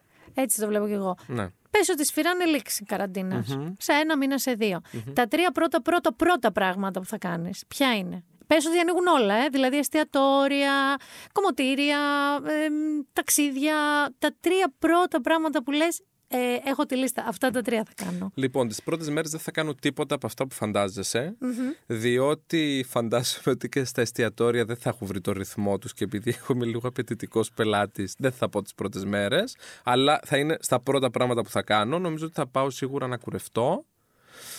Να πάω να αγοράσω κάποια πράγματα που θέλω. Να μπει σε ένα κατάστημα να, να αγοράσεις. Να μπω σε ένα κατάστημα και να αγοράσω κάτι και να μην πρέπει να το παραγγείλω. Π.χ. δεν έχω αγοράσει ατζέντα φέτος. Δεν έχεις εγώ. Δεν έχω αγοράσει στην εταιρεία, γι' αυτό έχω. Ναι, δεν έχω αγοράσει ατζέντα και έχω πει ότι δεν ανοίξουν τα καταστήματα δεν θα πάρω. Είναι κάπως. Ε, είναι συμβολικό. Συμβολικό, ναι, γιατί λέω δεν τη χρειάζεται. Τι να δηλαδή, σημειώνω, τι να, να, σημειώνω κάνω; να κάνω; Εντάξει, έχω πράγματα να κάνω, αλλά δεν χρειάζομαι την ατζέντα, εν πάση περιπτώσει. Και, Άλλο ένα; Και σίγουρα θα βγω για φαγητό και μάλλον όχι για ποτά θα βγω. Για ποτά; Ναι, ναι. Για ποτά. Για ποτά θα βγω. Ερώτηση τώρα. Πάμε στο κομμάτι, από εκεί δηλαδή, Όχι ακριβώς ακόμα, δεν θα πάω στο My Style Rocks. Θα πάω στο ότι έχεις τηλεόραση δύο μήνες. Ναι, ναι. Τι κάνεις; Στην αρχή έβλεπα μόνο σειρές και αρνιόμουν να την ανοίγω χωρίς ε, χωρίς λόγο και να βλέπω ό,τι παίζει. Τώρα βλέπω πάρα πολύ survivor. Το συζητούσαμε ναι, πριν. Ναι, ναι. Λοιπόν, παρατηρώ, ειδικά αυτές τις τρεις μέρες που είχε και την ένταση, που είχε και το Me νωρίτερα, ότι μέχρι μία ώρα ο κόσμος στο Twitter, ξέρω εγώ, στο Facebook σχολίαζε τα τεκτενόμενα με όποιο τρόπο και από μία ώρα και μετά αρχίζανε. Ο James, ο Περικλής, η Ανθή, ο ένας, ο άλλος. Ναι. Και λες τώρα, τι να πω, να πω ότι τι βλέπετε, όλοι αυτό βλέπουμε. Όλοι βλέπουμε αυτό. Είχαμε όμως ένα debate και είχες απόλυτο δίκιο και θέλω να το πεις, του γιατί survivor και όχι, ξέρω εγώ, Masterchef ή Academy, πώς λέγεται το άλλο. Ναι. Θα σου πω ότι ε, εγώ, σαν τηλεθεατής, καταρχάς θα σου πω ότι ξεκίνησα να το βλέπω. Δεν θα ξεκίνησα να το βλέπω. Δηλαδή, μπορεί ε, να ήμουν κι εγώ σε μια τηλεοπτική ε, εκπομπή πολύ ωρή που θα πρέπει κάποιος να σταματήσει τα σχολεία του για να κάτσει να την να τη δει. δει. Εγώ είχα πει ότι δεν θα το έκανα, ειδικά επειδή έχουμε την καραντίνα και ότι δεν θα με κατάπινε ο καναπές. λοιπόν, και ο μόνος λόγος που ξεκίνησα να το δω ήταν γιατί δεν είχα δει ξανά Survivor ποτέ. Okay. Δηλαδή δεν ήξερα ακριβώς Πώς είναι. Και επειδή μου είχα κάνει πρόταση να πάω, γιατί είναι τα παιδιά της Anzoom Media που είναι η ίδια παραγωγή με το My Style Rocks. Οπότε για καμιά εβδομάδα πριν τελειώσουμε ήταν όλη την μέρα από πάνω μου και μου έλεγαν λοιπόν θα έρθεις στο Survivor, θα έρθεις στο Survivor, θα έρθεις στο Survivor. Τέλος πάντων πιέζαν πάρα πολύ. Και τέλος πάντων στο τέλος ήταν και δελεαστική πρόταση, δεν μπορώ να πω. Οπότε το είχα σκεφτεί λιγάκι και ευτυχώς που με φώτισε ο Θεός και είπα όχι. Τελικά γιατί είπες όχι, μέσα σου. Ο πραγματικός λόγος είπες ότι μπα, δεν πάω γιατί; Τι που δεν είμαι εγώ γι' αυτό, ρε παιδί okay, μου. γιατί τόσο ναι, ναι. μου φαίνεται πολύ ταλαιπωρία. Όχι, μου φαίνεται ότι δεν έχω καμία θέση. Δηλαδή, εγώ η μόνη σχέση που έχω με την ε, γυμναστική είναι όσο γυμναστική κάνω αναγκαστικά για να συντηρούμε. Δηλαδή, ναι, να μην, ξέρεις, να μην σκουριάσω. Δεν ήμουν ποτέ αθλητικός τύπος. Και εκτός του ότι περπατάω πάρα πολύ, καμία άλλη σχέση με Καρίδε τίποτα, ποτέ ανανάδες όχι. Τίποτα, τίμα που τους βλέπω τώρα στα. Και, το... και λέω, να δω το πρώτο επεισόδιο, να δω τι είναι αυτό το Survivor τέλος πάντων. Που δεν είχα δει ποτέ. Και το βλέπω και τους βλέπω, τους πιάνει βροχή, κυλιούνται μέσα στις λάσπες. Και λέω ευτυχώς Παναγία μου που είπες όχι. Η αλήθεια είναι ότι από όσο ξέρω, ευτυχώς που είπες όχι. Ναι, ναι. Όμως η θεωρία σου ήταν ότι γιατί αυτό π.χ. σε σχέση με ένα άλλο reality και συζητούσαμε ότι ξεκινάει και η φάρμα σήμερα, είναι ότι έχουμε πολύ ανάγκη να μην βλέπουμε ένα κλειστό ακόμα μια κλειστή κουζίνα, ένα δωμάτιο. Οπότε σε ένα η ζούγκλα, ακόμα και αν οι άλλοι ψοφολογάνε από την πείνα και σέρνονται στις λάσπες ή στη φάρμα, φαντάζομαι θα έχουν κοπριές, δεν ξέρω τι θα έχουν εκεί. Βλέπεις φύση. Ναι, ναι, βλέπεις φύση και βλέπεις και ένα πραγματικό reality. Τι θέλω να πω. Ότι το reality είναι αυτό που λέει λέξη. Δηλαδή είναι κάτι το οποίο είναι μια πραγματική συνθήκη και βλέπεις ε, ανθρώπους να συμπεριφέρονται με πραγματική διάθεση. Σαφώς σε κάθε reality οι, οι άνθρωποι που το στείλουν επιλέγουν κάποιους ανθρώπους που είναι. Το casting που ε, λέμε. Ναι, ναι, ναι, που είναι ενδιαφέροντε χαρακτήρες, που είναι κάπως εκρηκτικοί. Για να, έχει, ναι, για να υπάρχει να κάποιο ενδιαφέρον. Σωστό. Δηλαδή, γιατί αλλιώς θα βλέπεις κάποιους που κάθονται εκεί και θα λένε τα νέα. Σαν εμένα ναι, και ναι, σένα και. Ναι. Οπότε δεν έχει κανένα νόημα. Οπότε το λέω το reality με την καλή έννοια, γιατί ναι, ναι, αυτό, ναι. αυτό είναι. Και κακά τα ψέματα σε όλους μας αρέσει κλειδαρότρυπα. Έτσι. Λοιπόν, και ειδικά τώρα που δεν έχουμε και τίποτα άλλο να κάνουμε, δεν έχουμε να συμβολέψουμε. Τα βρακιά του απέναντι ναι. τα έχεις χιλιοδίπια. Ναι, ναι. Τι να, τι να πούμε, ποιος τα φτιάξε, ποιος χώρισε, ποιο. Τίποτα, δεν συμβαίνει τίποτα. Πού βγήκαμε, τι είδαμε, σε ποιο μαγαζί πήγαμε. Τίποτα, δεν έχεις νέα. Δεν συμβαίνει τίποτα. Δεν έχεις νέα. Λοιπόν, οπότε τα reality γι' αυτό αυτή τη στιγμή πιστεύω ότι είναι στα πάνω τους και όλος ο κόσμος θέλει να τα βλέπει. Η διαφορά με τα υπόλοιπα είναι ότι νομίζω ότι όντως στο survivor οι άνθρωποι αυτοί που πήγαν εκεί είναι διαφορετικών καταβολών. Όντως δεν έχουν κάτι να τους συνδέει όπως τα άλλα reality που έχουν τη μαγειρική, τη μουσική. Ναι, έχουν, έχουν μπράβο. Αυτά είναι τα πιο talent, ας πούμε. Ναι, ναι. ναι. Είναι, έχουν βρεθεί όλοι σε αντίξωες συνθήκες. Είναι πολύ πιο δύσκολο από ό,τι φανταζόντουσαν.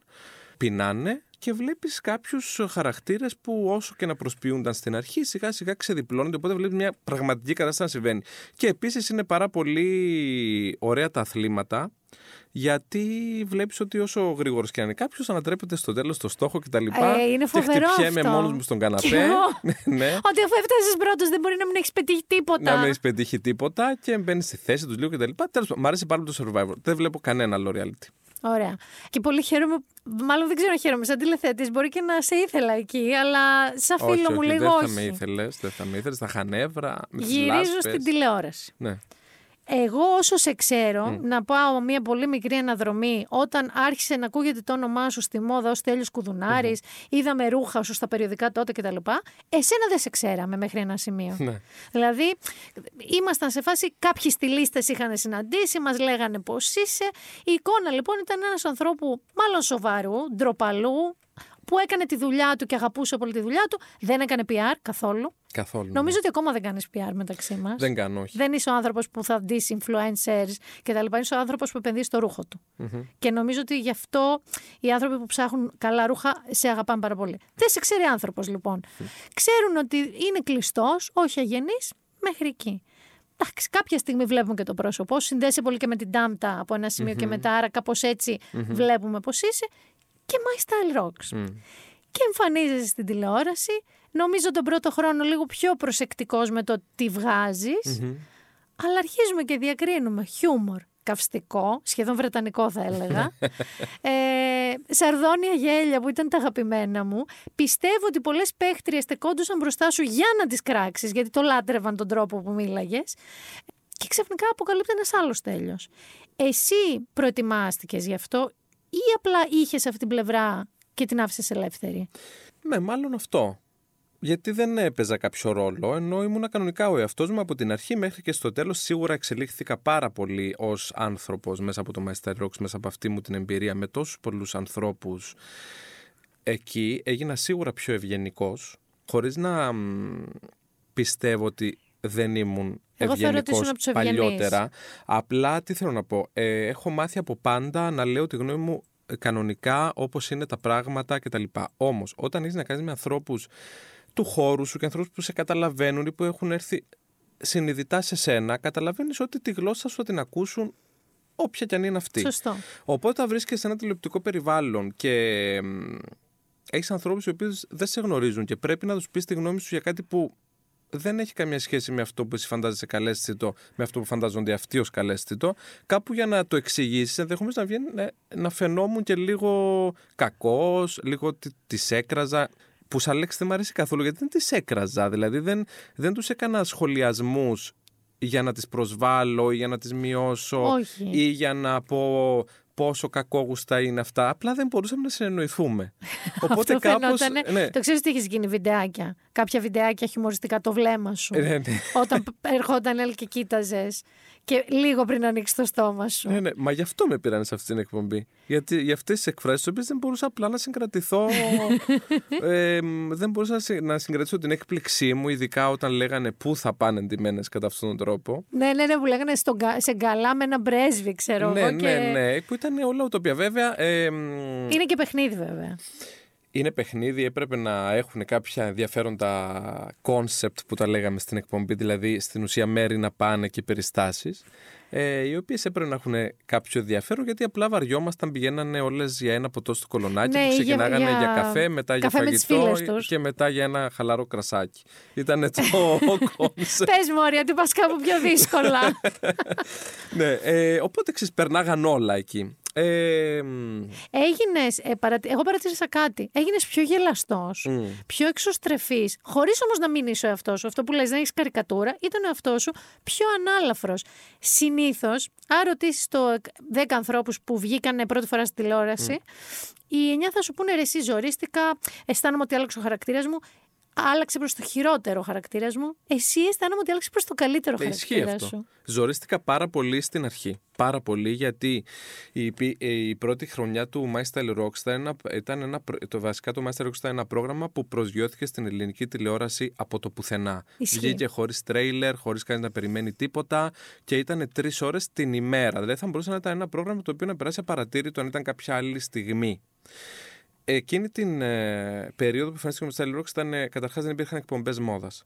Ναι, καθόλου. Να υπήρχε ίσως το Shopping Star που ήταν και αυτό σχετικά καινούριο, που είναι τελείως διαφορετικό πρόγραμμα. Δεν έχει ε, καμία σχέση με το My Style Rocks, είναι άλλο κόνσεπτ. Οπότε ας πούμε ότι δεν υπήρχαν αντίστοιχες ε, εκπομπές. Και ξαφνικά εμφανίζεται ένα πρόγραμμα από το πουθενά που είναι τρεις ώρες στην τηλεόραση. Δηλαδή Ξέρεις, είναι αυτό που έτρωγε, έβαζε πλυντήριο, έπαιρνε έναν υπνάκο, πήγαινε στο σούπερ μάρκετ, γύρναγε και, και το My Style Rocks έπαιζε. Ευαγγελία, ναι. Οπότε, ναι, οπότε ε, θέλοντας και μη θα το έβλεπες. Και κάποια στιγμή άρχισαν και γινόντουσαν και τα βιντεάκια από τα κορίτσια viral, οι οποίες επειδή δεν ήταν καθόλου υποψιασμένες. Ε, είναι αυτό που είναι το ωραίο με τις πρώτες σεζόν των προγραμμάτων. Πάντα ισχύει. Ναι, ισχύει. Που ο κόσμος δεν είναι καθόλου υποψιασμένος, οπότε βγαίνουν οι, ε, ε, πιο έντονοι χαρακτήρες, χωρίς φίλτρο. Οπότε και είχαμε ένα πολύ ωραίο κράμα διαγωνιζομένων. Και είχατε και. Ήταν η Αλεξάνδρα, δεν ήταν. Ήμουν εγώ με την, ε, την Αλεξάνδρα, την ε, Κατσαίδη και τον Χάρη Χριστόπουλο και την Ευαγγελία Παρουσιάστρια, την Αραβανή. που είμαστε πολύ φίλοι με την Αλεξάνδρα, ναι. Και στη συνέχεια και με τον Και Αλεξάνδρα, να πούμε εδώ η Κατσαίδη, πολλοί από εσάς μπορεί να την ξέρετε, γιατί είναι γνωστή πολύ και σαν περσόνα, πέραν του ότι κάνει styling και κάποια δικά της προϊόντα πια. Ε, είναι ότι είναι η χαρά του Θεού. Ναι, ναι. Δεν μαζεύεται, μιλάει, ετιτιβίζει, ναι, ναι. κινείται. Είναι το αντίθετο από έναν κλειστό άνθρωπο. Είναι... Ε, ναι, ναι, είναι πάρα πολύ έντονος ε, χαρακτήρας, εκρηκτικός η Αλεξάνδρα, με, ε, με εκρήξεις χαράς και, και ο διάφορε εκρήξεις, εν πάση περιπτώσει. όπου αν δεν ήταν Αλεξάνδρα, σίγουρα δεν θα μπορούσα να διαχειριστώ εύκολα την, την πρώτη χρονιά που δεν είναι λόγο, γιατί ήταν όλα τα πράγματα πάρα πολύ απότομα. Λοιπόν, υπήρχε μια ξαφνική δημοσιότητα. Αυτό ε, είναι το επόμενο που θα σε ρωτήσω. Ναι, ήταν, ήταν πάρα πολύ Βγαίνεις στον δρόμο, πες ότι στην αρχή, γιατί πρόσεξε να δεις. Εμείς οι του χώρου mm. σας ξέραμε. Mm-hmm. Οι μη του χώρου δεν ξέραν ούτε τον Κουδουνάρη, ούτε την ναι. Αλεξάνδρα, ούτε τον Χριστόπουλο. Ναι, ναι. Κατάλαβες τι εννοώ. Οπότε έχετε ένα έξτρα κέρδος εκεί. Ότι ο κόσμος άρχισε να βλέπει φανατικά τρεις ανθρώπους που δεν ήξερε. Mm-hmm. Στην πραγματικότητα. Και βγαίνεις στον δρόμο, εγώ ξέρω και φίλες μου που η μαμά τους σου έχουν στείλει και μηνύματα να ρωτήσουν στα social media. ναι, ναι. Ή αγάπη μου, είδα τον κουδουνάρι στο δρόμο, ότι έβγαινε κύριος και τέτοια. Ναι. Εσύ στην αρχή όμως πώς το νιώθε αυτό, ότι έβγαινες να περπατήσεις και. Στην αρχή δεν αισθανόμουν καθόλου καλά ε, πραγματικά καθόλου καλά γιατί αισθανόμουν συνέχεια ότι με κοιτάζανε, ότι κάτι έχω πάνω μου και γι' αυτό με κοιτάνε.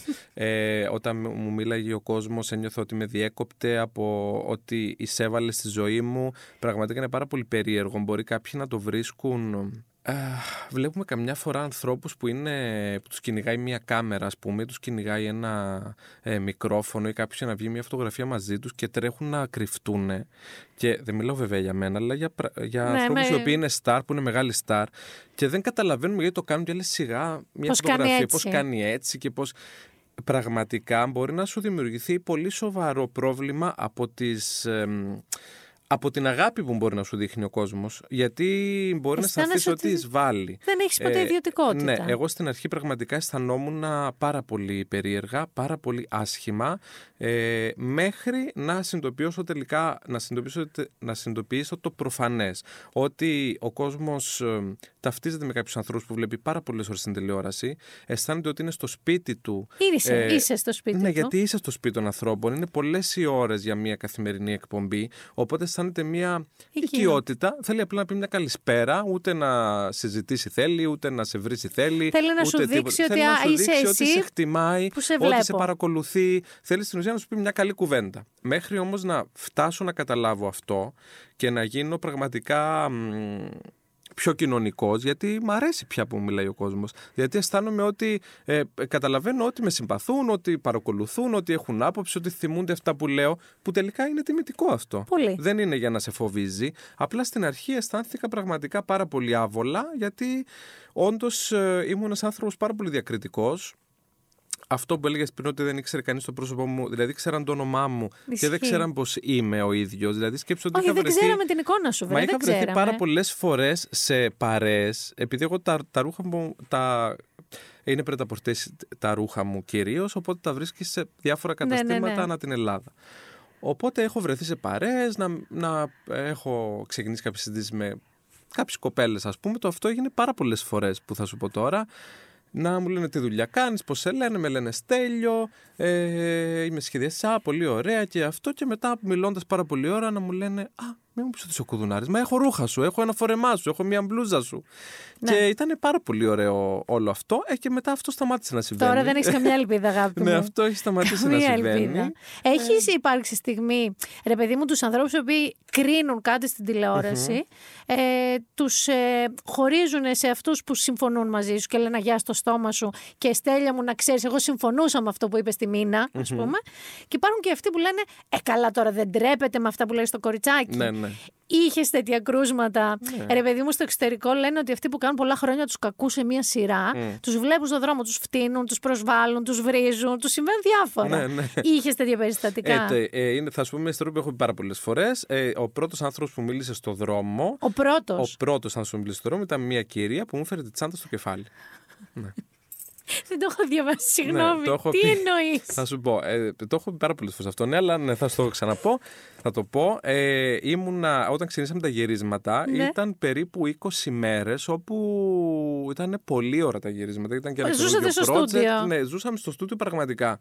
Η εκπομπή δεν είχε ακόμη ξεκινήσει να προβάλλεται, ή μάλλον είχε ξεκινήσει κάποιες μέρες, μια εβδομάδα. Δεν πήγαινε και πολύ καλά στην αρχή. Οπότε εγώ περπατούσα, περπατώ, δεν οδηγώ, οπότε περπατάω πάρα πολύ. Έμενα τότε στο Παγκράτη και πήγαινα στο τελείο μου στο Κολονάκι, που είναι μια, ήταν μια καθημερινή διαδρομή, πολύ συγκεκριμένη. Και όπως περπατούσα, μίλαγα στο τηλέφωνο και με αρπάζει μια κυρία, μεγάλη κυρία, από το χέρι και αρχίζει να φωνάζει Δεν τρέπεσαι που αυτά τα κορίτσια είναι σαν εγγονέ μου και τους βάζεις σε ένα και δύο. Τι σε νοιάζει εσένα, τι φοράνε, ό,τι θέλουν θα φοράνε και όπου θέλουν θα πάνε και τα λοιπά.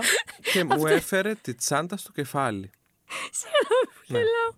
Αυτή ήταν η πρώτη σου εμπειρία με ναι, ναι. φαν. Ο πρώτος άνθρωπος που μίλησε στον δρόμο ήταν αυτή η κυρία. Εντάξει, μετά είναι λογικό αυτό που μου είπες και μια σχετική φοβία. Είχα Γιατί λες και πώς βγαίνω, τι βλέπουν αυτοί οι άνθρωποι που δεν βλέπω εγώ.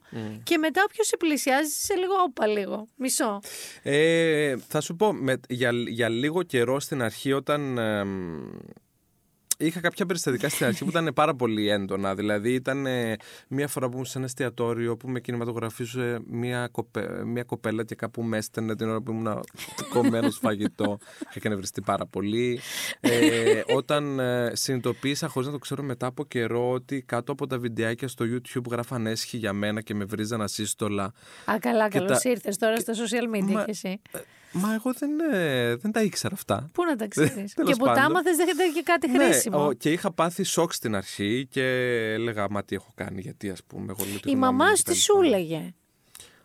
Ε, τι να μου λέει, της άρεσα της μαμάς μου. Ναι. Δεν σου έλεγε ότι βγαίνεις, μη βγαίνεις τόσο αυστηρός, μην είσαι τόσο ξινός; Συμφωνεί σε όλα, δεν έχει. Η μαμά ναι. σου είναι. Ε, με τη μαμά σου με τον παπά σου είσαι πιο κοντά. Σαν χαρακτήρας εννοώ, με ποιον μοιάζεις; Ε, νομίζω ότι είμαι ένα κράμα και των δύο. Γιατί η μαμά μου είναι αρκετά επικοινωνιακή, ο πατέρας μου πιο κλειστός. Ενδεχομένως να ήμουν ο μπαμπάς μου που έγινε η μαμά μου, δεν ξέρω. Ναι. Λοιπόν, Άρα, όταν εσύ μεγάλωσες μέχρι ποια ηλικία σου είναι Κύπρο; Ήμουν στην Κύπρο μέχρι τα 20 που τέλειωσα το στρατό, δηλαδή τέλειωσα το σχολείο, έκανα το στρατό και μετά ήρθα για σπούδε και έμεινα. Έχω διαβάσει ναι. ότι η μαμά σου είχε μία σχέση με τα ρούχα με την έννοια ότι εργαζόταν σε κάποια ε, μονάδα ρούχων ε, και έκτοτε μετά έκανε ένα δικό της κατάστημα. Το έχει ακόμα. Ναι. Α, το έχει ακόμα. Ναι, ναι. Και εσύ με κάποιο τρόπο ήρθες σε επαφή με αυτή την ιστορία και άρχισε να σου αρεσει Ε, οι εποχές μας που όταν εσένα σου άρεσε Δεν ξέρω πώς ήταν, αλλά γενικά το θέλω να γίνω σχεδιαστής μόδας. Ήταν καλά. Εντάξει, και τι θες να σπουδάσεις τώρα για να σοβαρευτούμε; Ναι, Εσύ ναι. αντιμετώπισες τέτοιο πράγμα. Ναι, ναι ακριβώς αυτό. Ναι. Και πώς γλίτωσες; Σπούδα... Δεν έχεις σπουδάσει κάτι άλλο; Όχι, όχι, αυτό έχω σπουδάσει. Σχεδιαστής μόδας έχω σπουδάσει. Ε, Πώς το γλίτωσες αυτό να μην πας για ναι, ε, οικονομικό; Ήμουνα, η αλήθεια είναι ότι επειδή ήμουνα καλλιτεχνική φύση από μικρός και οι γονείς μου ε, είχα φροντίσει να με στείλουν να κάνω μαθήματα σχεδίου κτλ. Όχι βέβαια με σκοπό να γίνω οτιδήποτε καλλιτεχνικό, απλά ήταν σαν συνοδευτική Ότι αφού το παιδί το όχι να το βοηθήσουμε. Ε, στο σχολείο, στο Λύκειο μετά είχα πάει σε τεχνικό σχολείο που υπήρχε ένας κλάδος στην Κύπρο γραφικών τεχνών και αρχιτεκτονικής. Στο σχολείο. Ναι. Υπέροχο. Ε, το οποίο ήταν, ξέρεις, τα τεχνικά σχολεία δεν ξέρω αν είναι τα ίδια και εδώ. Δεν ξέρω κι εγώ. Νομίζω τεχνικά είναι κάτι διαφορετικό. Σαν να λέμε επαγγελματικό λύκειο. Κάπως έτσι.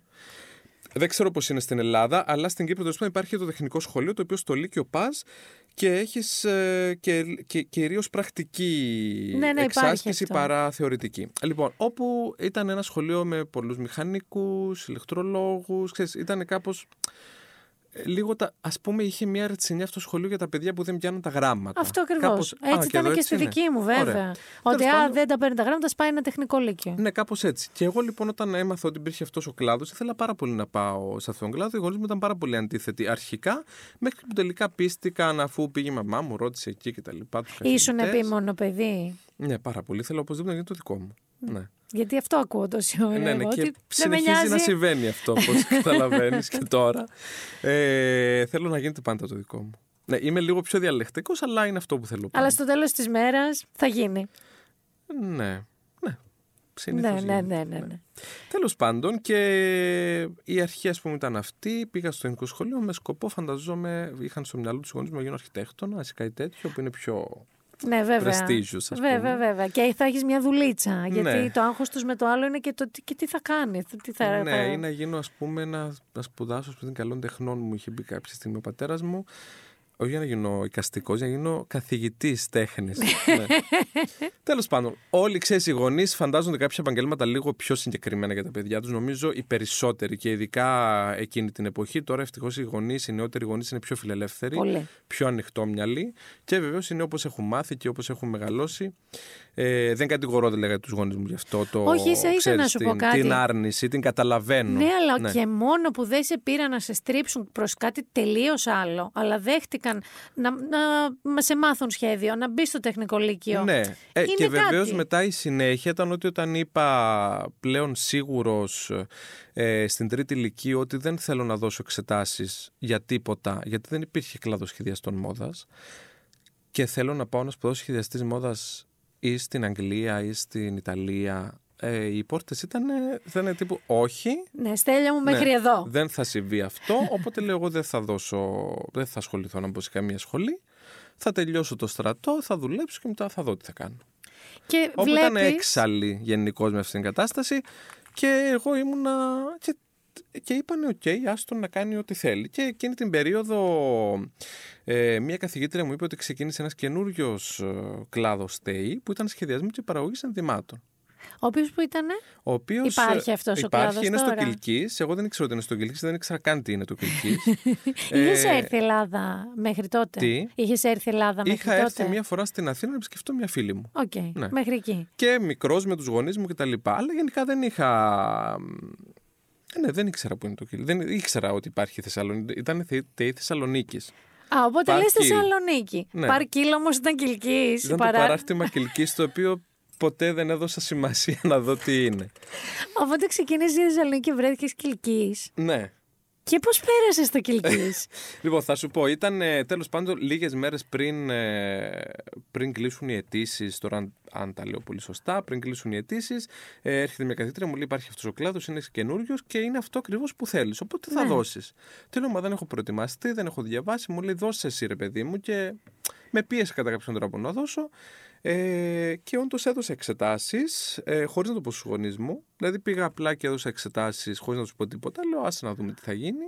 Α τους εκεί να πιστεύουν ότι δεν θα δώσω θα πάω τίποτα. τσουπ και αν περάσω. Και είχα βάλει μόνο μία επιλογή. Αυτή. Ήμουνα πάρα πολύ τυχερός γιατί τα θέματα ήταν ίδια ούτε με τις τελικές εξετάσεις Λυκείου περίπου. Οπότε ήταν σαν να μου διαβασμένος χωρίς να ταλαιπωρηθώ παραπάνω. Δηλαδή πραγματικά ήμουν πάρα Εντάξει, αυτό είναι και λίγο ξεσκάρμα πια. Ναι, Αρχίζει και, και γίνεται κάρμα. επειδή ήταν πάρα πολύ λίγοι άνθρωποι που είχαν βάλει αυτή τη σχολή ως πρώτη επιλογή, νομίζω εγώ και κάποιοι ακόμα. Κάποιοι λίγοι. Ναι, πέρασα, πέρασα και με υποτροφία. Α, ναι. οπότε δεν είχε ούτε ανάγκη. να έχω γράψει εξαιρετικά, απλά ήταν έτσι η συνθήκη, οπότε θα σου ήταν τύχη αυτό. Και βρίσκεται ο Στέλιος Κουδουνάρης Ναι, ναι, οπότε σκέφτομαι εγώ ότι ούτε λεφτά θα του ζητήσω, τους γονείς μου, ούτε θα τους πω τίποτα.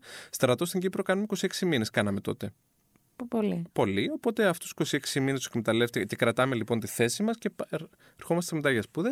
Εκμεταλλεύτηκα αυτή την περίοδο μαζεύοντας χρήματα, κάνοντας ένα κομπόδεμα από θείους, θείες, γιαγιάδες. Για να έχεις εκεί για τη ζωή σου πάνω. Στη Θεσσαλονίκη νόμιζε. Ναι, στη Θεσσαλονίκη νόμιζε. Εγώ. Ντόλτσε Ναι, ναι, και με αυτά και μετά, αλλά στο τέλος, λίγους μήνες πριν τους λέω λοιπόν, εγώ θα φύγω, θα πάω εκεί.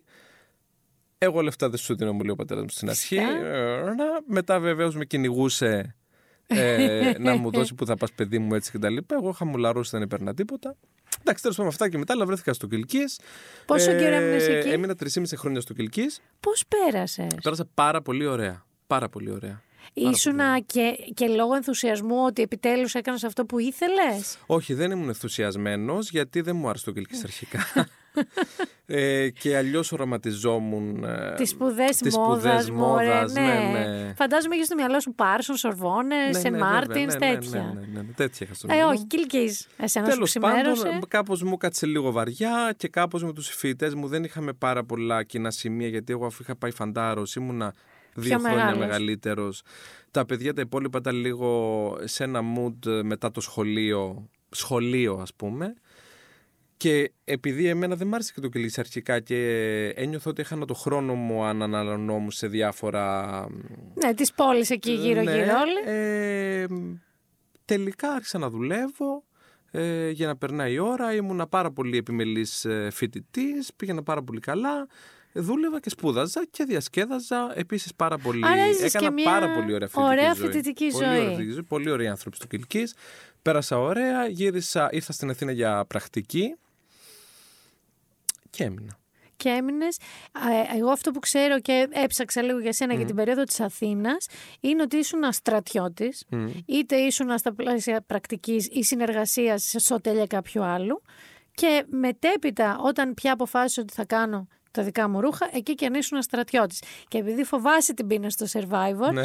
διάβασα ότι προκειμένου να μπορέσεις να μαζέψεις λεφτά για να κάνεις τα ρούχα ναι. που ήθελες, έτρωγες λάχανα, καρότα. Ναι, ναι, ναι, ό,τι έβρισκα, ό,τι πιο φθηνό. Ισχύει, πιο αυτό. Ισχύει αυτό γιατί. Ε, το να κάνεις μια σοβαρή συλλογή ε, κοστίζει αρκετά χρήματα και εγώ είμαι πάρα πολύ απαιτητικός, ε, κυρίως με τον εαυτό μου. Δηλαδή θέλω τα πράγματα να αγγίζουν αυτό που έχω ονειρευτεί, να αγγίζει τα αισθητικά κριτήρια, τα ποιοτικά κριτήρια.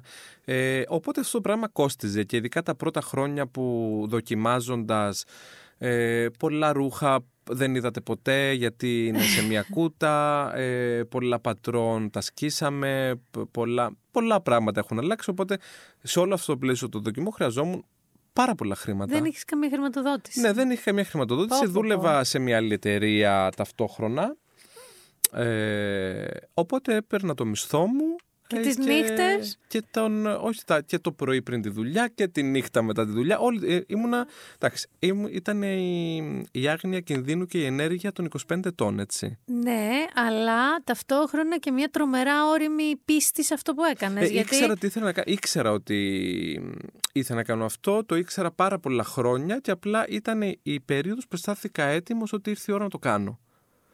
Και δεν είχα περιθώριο να μην, να, έπρεπε να. Να σε ρωτήσω κάτι. Ναι. Είσαι τόσο ξεκάθαρος και απαιτητικός, ας πούμε, και από το τι θες από μια σχέση.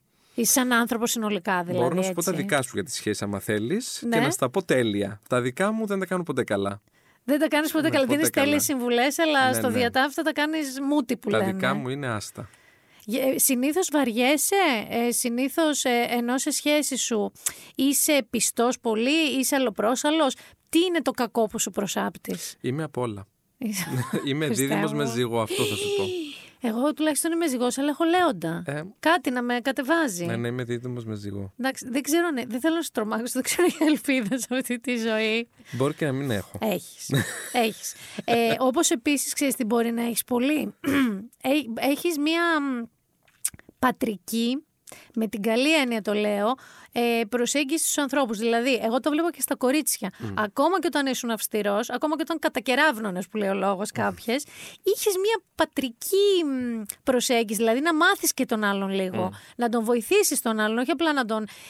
Παιδί το σκέφτεσαι ποτέ, εσένα με παιδί; Ναι, με. Πολύ. Πιστεύεις θα, θα το ήθελες, θα το έβαζες προτεραιότητα, γιατί ξέρεις, όταν δεν έχεις παιδί, είναι αλλιώς η ζωή σου. Να είναι πιο ναι. ανέμελη, πιο εγωιστική κιόλας. Το χωράει το παιδί, πιστεύεις, στη ζωή σου; Κοίταξε, το χωράει, θα το χωράει. Αν, αν αποφασίσω ποτέ ότι θέλω παιδί, σίγουρα θα είναι στιγμή που θα το χωράει όντως, γιατί το παιδί είναι μια πάρα πολύ μεγάλη ευθύνη. Ακριβώς. Ε, Όπως και τα ζώα. Που δεν λέω ότι τα παιδιά και τα ζώα είναι το ίδιο, αλλά είναι πρέπει να είσαι έτοιμος να βγάλεις ένα κομμάτι από το εγώ σου και να το προσφέρεις κάπου αλλού, ξέρεις, ανιδιοτελώς και χωρίς να περιμένεις. Και σχεδόν απόλυτα. Ναι, απόλυτα και χωρίς να περιμένεις τίποτα, χωρίς... Ε, ε, δηλαδή ένα παιδί δεν το αγαπάς και απαιτείς να σε αγαπά, δεν το φροντίζεις και απαιτείς να σε φροντίζει, ε, δεν το μαθαίνεις και περιμένεις να σε μάθει. Είναι... Ε, πραγματικά θαυμάζω τους γονείς, όχι όλους τους γονείς.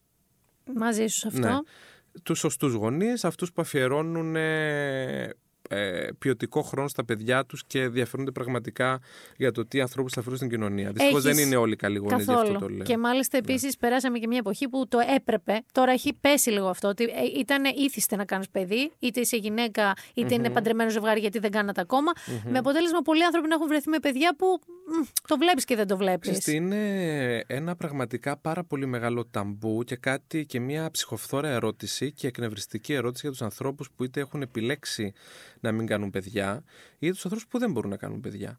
Ε, και πραγματικά είναι το, για τους ανθρώπους που δεν, δεν θέλουν να παντρευτούν. Δηλαδή το πότε θα παντρευτείς, το πότε θα κάνεις παιδί, το πότε, όποτε θέλω, αν θέλω και αν νιώθω έτοιμος. Και τι λογαριασμό σου χρωστάω. Ναι, το οποίο είναι, ξέρεις, έχει στιγματίσει πολλές γενιές έχει βάλει ανθρώπους να παρνηθούν τα θέλω τους και να παντρευτούν για τους άλλους, να έχουν μια μεγάλη σχέση για τους άλλους, να έχουν παιδιά για τους άλλους, να κάνουν μια δουλειά για τους άλλους και αυτό το πράγμα ενδεχομένως να είναι αυτά που πληρώνουμε σαν κοινωνία τώρα. Δηλαδή ακόμη και το... Εγώ θεωρώ ότι όλα αυτά που ζούμε τελευταία όπου δεν τα ζούμε τελευταία, υπήρχαν πάντα, απλά τώρα τα ακούμε, με τις κακοποιήσεις είτε είναι σεξουαλικές είτε είναι... Λεκτικές, ψυχολογικές βίες, όλο. Ε, όλα αυτά προκύπτουν, τώρα στο λέω όχι σαν ειδικό, σαν μια δική μου αίσθηση, έτσι, ε, από καταπιεσμένους ανθρώπους. Και από, και από καταπιεσμένες δικαιο... θεωρίες ζωής. Ναι, ε. δεν τους δικαιολογώ, τους, ε, τους θύτες δεν τους δικαιολογώ, απλώς έχω μπει πολλές φορές να, στη διαδικασία να σκεφτώ μα πώς μπορεί κάποιος ρε παιδί μου να είναι τόσο να... κακός, να είναι τόσο βάναυσος, να είναι τόσο... Να βλάπτει τόσο να... απλά έναν ναι. άλλον άνθρωπο. Και προσπαθείς, ξέρεις, προσπαθώ να βρω αιτίες. Ναι, οι πιο πολλοί από αυτούς έχουν να είναι καταπιεσμένοι, να είναι εγκλωβισμένοι, να είναι... δεν ξέρω. Ωστόσο, σε αυτή την ιστορία, με αφορμή αυτή την ιστορία που είπες με το ελληνικό μητού, επειδή σε έχω στα social media, mm. είσαι ένας άνθρωπος που δεν κρατάει ούτε ίσες αποστάσεις, ούτε μένει έξω από το χώρο, γιατί σιγά τα εγώ ρούχα κάνω. Δεν mm. υπάρχει λόγος να πάρω θέση, να γίνω αντιπαθής σε αυτό. Έχεις θέση. Mm-hmm κατά την ταπεινή μου γνώμη, έχεις πάντα τη σωστή θέση. Δηλαδή, μιλάς πάντα υπέρ του πιο αδύναμου, του αδικημένου, του κακοποιημένου, πολύ Και θέλω να σου πω ένα μπράβο εγώ για αυτό που σε παρακολουθώ. Γιατί αγαπάς πραγματικά τις γυναίκες. Ναι. Δεν ισχύει με όλους τους σχεδιαστές μόδας αυτό. Ναι. Δηλαδή, είσαι ένας άνθρωπος που εκτιμάει τη γυναίκα σαν όν, σαν οντοτητα την περιπλοκότητά της, τη στηρίζεις και νομίζω ότι και τα ρούχα σου το, αυτό αντικατοπτρίζουν. Ισχύει ότι αγαπάς πραγματικά τις γυναίκες; Πραγματικά ε, δεν υπάρχει μεγαλύτερη χαρά ε, από το να βλέπω μια γυναίκα να φοράει ρούχο μου, να μην έχει τις τέλειες αναλογίες και να αισθάνεται πεντάμορφη. Πώς να σου πω, αυτό είναι η μεγαλύτερη χαρά που, που παίρνω από τη ζωή μου. Ναι, γιατί αυτό είναι το έργο σου, αυτή είναι η ναι, δημιουργία ναι, σου. Ε, οπότε αυτό για να το νιώθεις είναι δεδομένο ότι αγαπάς τους ανθρώπους αγαπάς τις γυναίκες. Ε, ναι, πώς να σου πω, είμαι λάτρης του πολύ ωραίου σώματος, μιας ψηλής γυναίκας με πολύ ωραίες αναλογίες, γιατί φαίνεται το ρούχο ωραιότερο. Όμως δεν πάβει αυτό να είναι, πώς να σου πω, ένα... Ε, ένα ιδεατό, το οποίο δεν έχει να κάνει όμως ε, με το, με το πόσο σημαντικό μπορεί να, να είναι το συνέστημα που θα, που θα αισθανθώ αν ε, ντύσω ένα πραγματικό άνθρωπο. Και το χαρί. Ναι, και το χαρί. Ωραία. Εγώ θέλω λίγο κάπως έτσι να κλείσω, γιατί δεν θέλω. Πολλοί, πολλοί τους σχεδιαστές σας ρωτάμε τι λάθος κάνουν οι Ελληνίδες με τον τίσιμό τους, τι αυτο Δεν με ενδιαφέρει. Εμένα με ενδιαφέρει να πεις κάτι, ένα μήνυμα στην τωρινή 20χρονη, 25χρονη, που έχει περάσει όλα αυτά τα ζώρια μαζί τις πανδημίες, αλλαγή perception στα πάντα κτλ. ναι. ε, είναι η πρώτη ενδεχομένως που θα πεις στη μάνα να σου πω: Δεν θέλω να κάνω δεν θέλω να παντρευτώ. Είμαι γκέι. Δεν με ενδιαφέρει. Είναι η πιο γενναία τι έχεις να της πεις και στιλιστικά αλλά και σαν ανθρώπους. Ε, σίγουρα ε, ε, σαν ανθρώπινη συμβουλή ε, όντας πλέον 40 ε, και βλέποντας κάποιες συμπεριφορές 20χρονων οι οποίες ε, καταλαβαίνεις ότι είναι από αντίδραση ε, θέλω να πω στα παιδιά ότι έχουν γεννηθεί για να κάνουν στις ζωές τους ό,τι θέλουν αυτοί ε, όμως να μην βιάζονται και να, να μην κάνουν πράγματα μόνο και μόνο από αντίδραση ε, να σκέφτονται πολύ πιο ε, ε εκτεταμένα τέλος πάντων ε, τις πράξεις τους γιατί οι πράξεις έχουν και επιπτώσεις. Αυτό δηλαδή ναι μεν ναι. Αλλά να, να μην αφήσουμε το κάνω ό,τι θέλω, πάω που θέλω, φοράω ό,τι θέλω, θα γίνω ό,τι θέλω, θα μιλάω με όποιον θέλω. Να είναι αντίδραση απλή. Να είναι απλή αντίδραση και να ε, κάνουν λάθη τα οποία ενδεχομένως μετά να τους κοστίσουν στις ζωές τους. Άρα να σκέφτονται τι πραγματικά θέλουν, πραγματικά, όχι αντιδραστικά και να go for it. Ναι, και το ίδιο έχει να κάνει και με το στυλ. Έτσι, όλοι μας δεν βλέπουμε φωτογραφίες 20 και 30 ετών πριν που θέλαμε με το ζόρι να βάλουμε πράγματα. Ναι, ναι, ναι. ναι, ναι. Και γιατί εγώ γιατί να μην το βάλω, θα το βάλω και τα βλέπεις τώρα και απλά γελάς. Και θες να κάψεις φωτογραφίες. Εγώ θα ξεχάσω τα πρώτα μου ρούχα σαν έφηβος που ήθελα με το ζόρι να βάλω αντρικά ρούχα γιατί δεν ήθελα πια τα παιδικά. Ξέρεις, ήταν εκείνη η περίοδο και βλέπω τώρα τις φωτογραφίες και λέω Θεέ μου. Τι έκανες, ας πούμε. Σαν βουλευτής περιφερεια. Ναι. Οπότε να μην. Γενικά, εσύ λες να σκεφτόμαστε. Να παίρνουμε λίγο χρόνο να σκεφτουμε τα θέλω μας, να τα ζυγίσουμε και να τα πράξουμε. Ναι. Αλλά να μην αντιδρούμε και να μην βιαζόμαστε και να μην κάνουμε σπασμωδικά. Ναι, γιατί δυστυχώς η κάθε πράξη, όχι δυστυχώς και ευτυχώς, η κάθε πράξη έχει και την επίπτωσή της, είτε είναι θετική είτε είναι αρνητική. Άρα να ζυγίζουμε. Αυτό. Ω γνήσιος ζυγός μίλησες. Ναι. Δίδυμος με ζυγό. Δίδυμος με ζυγό.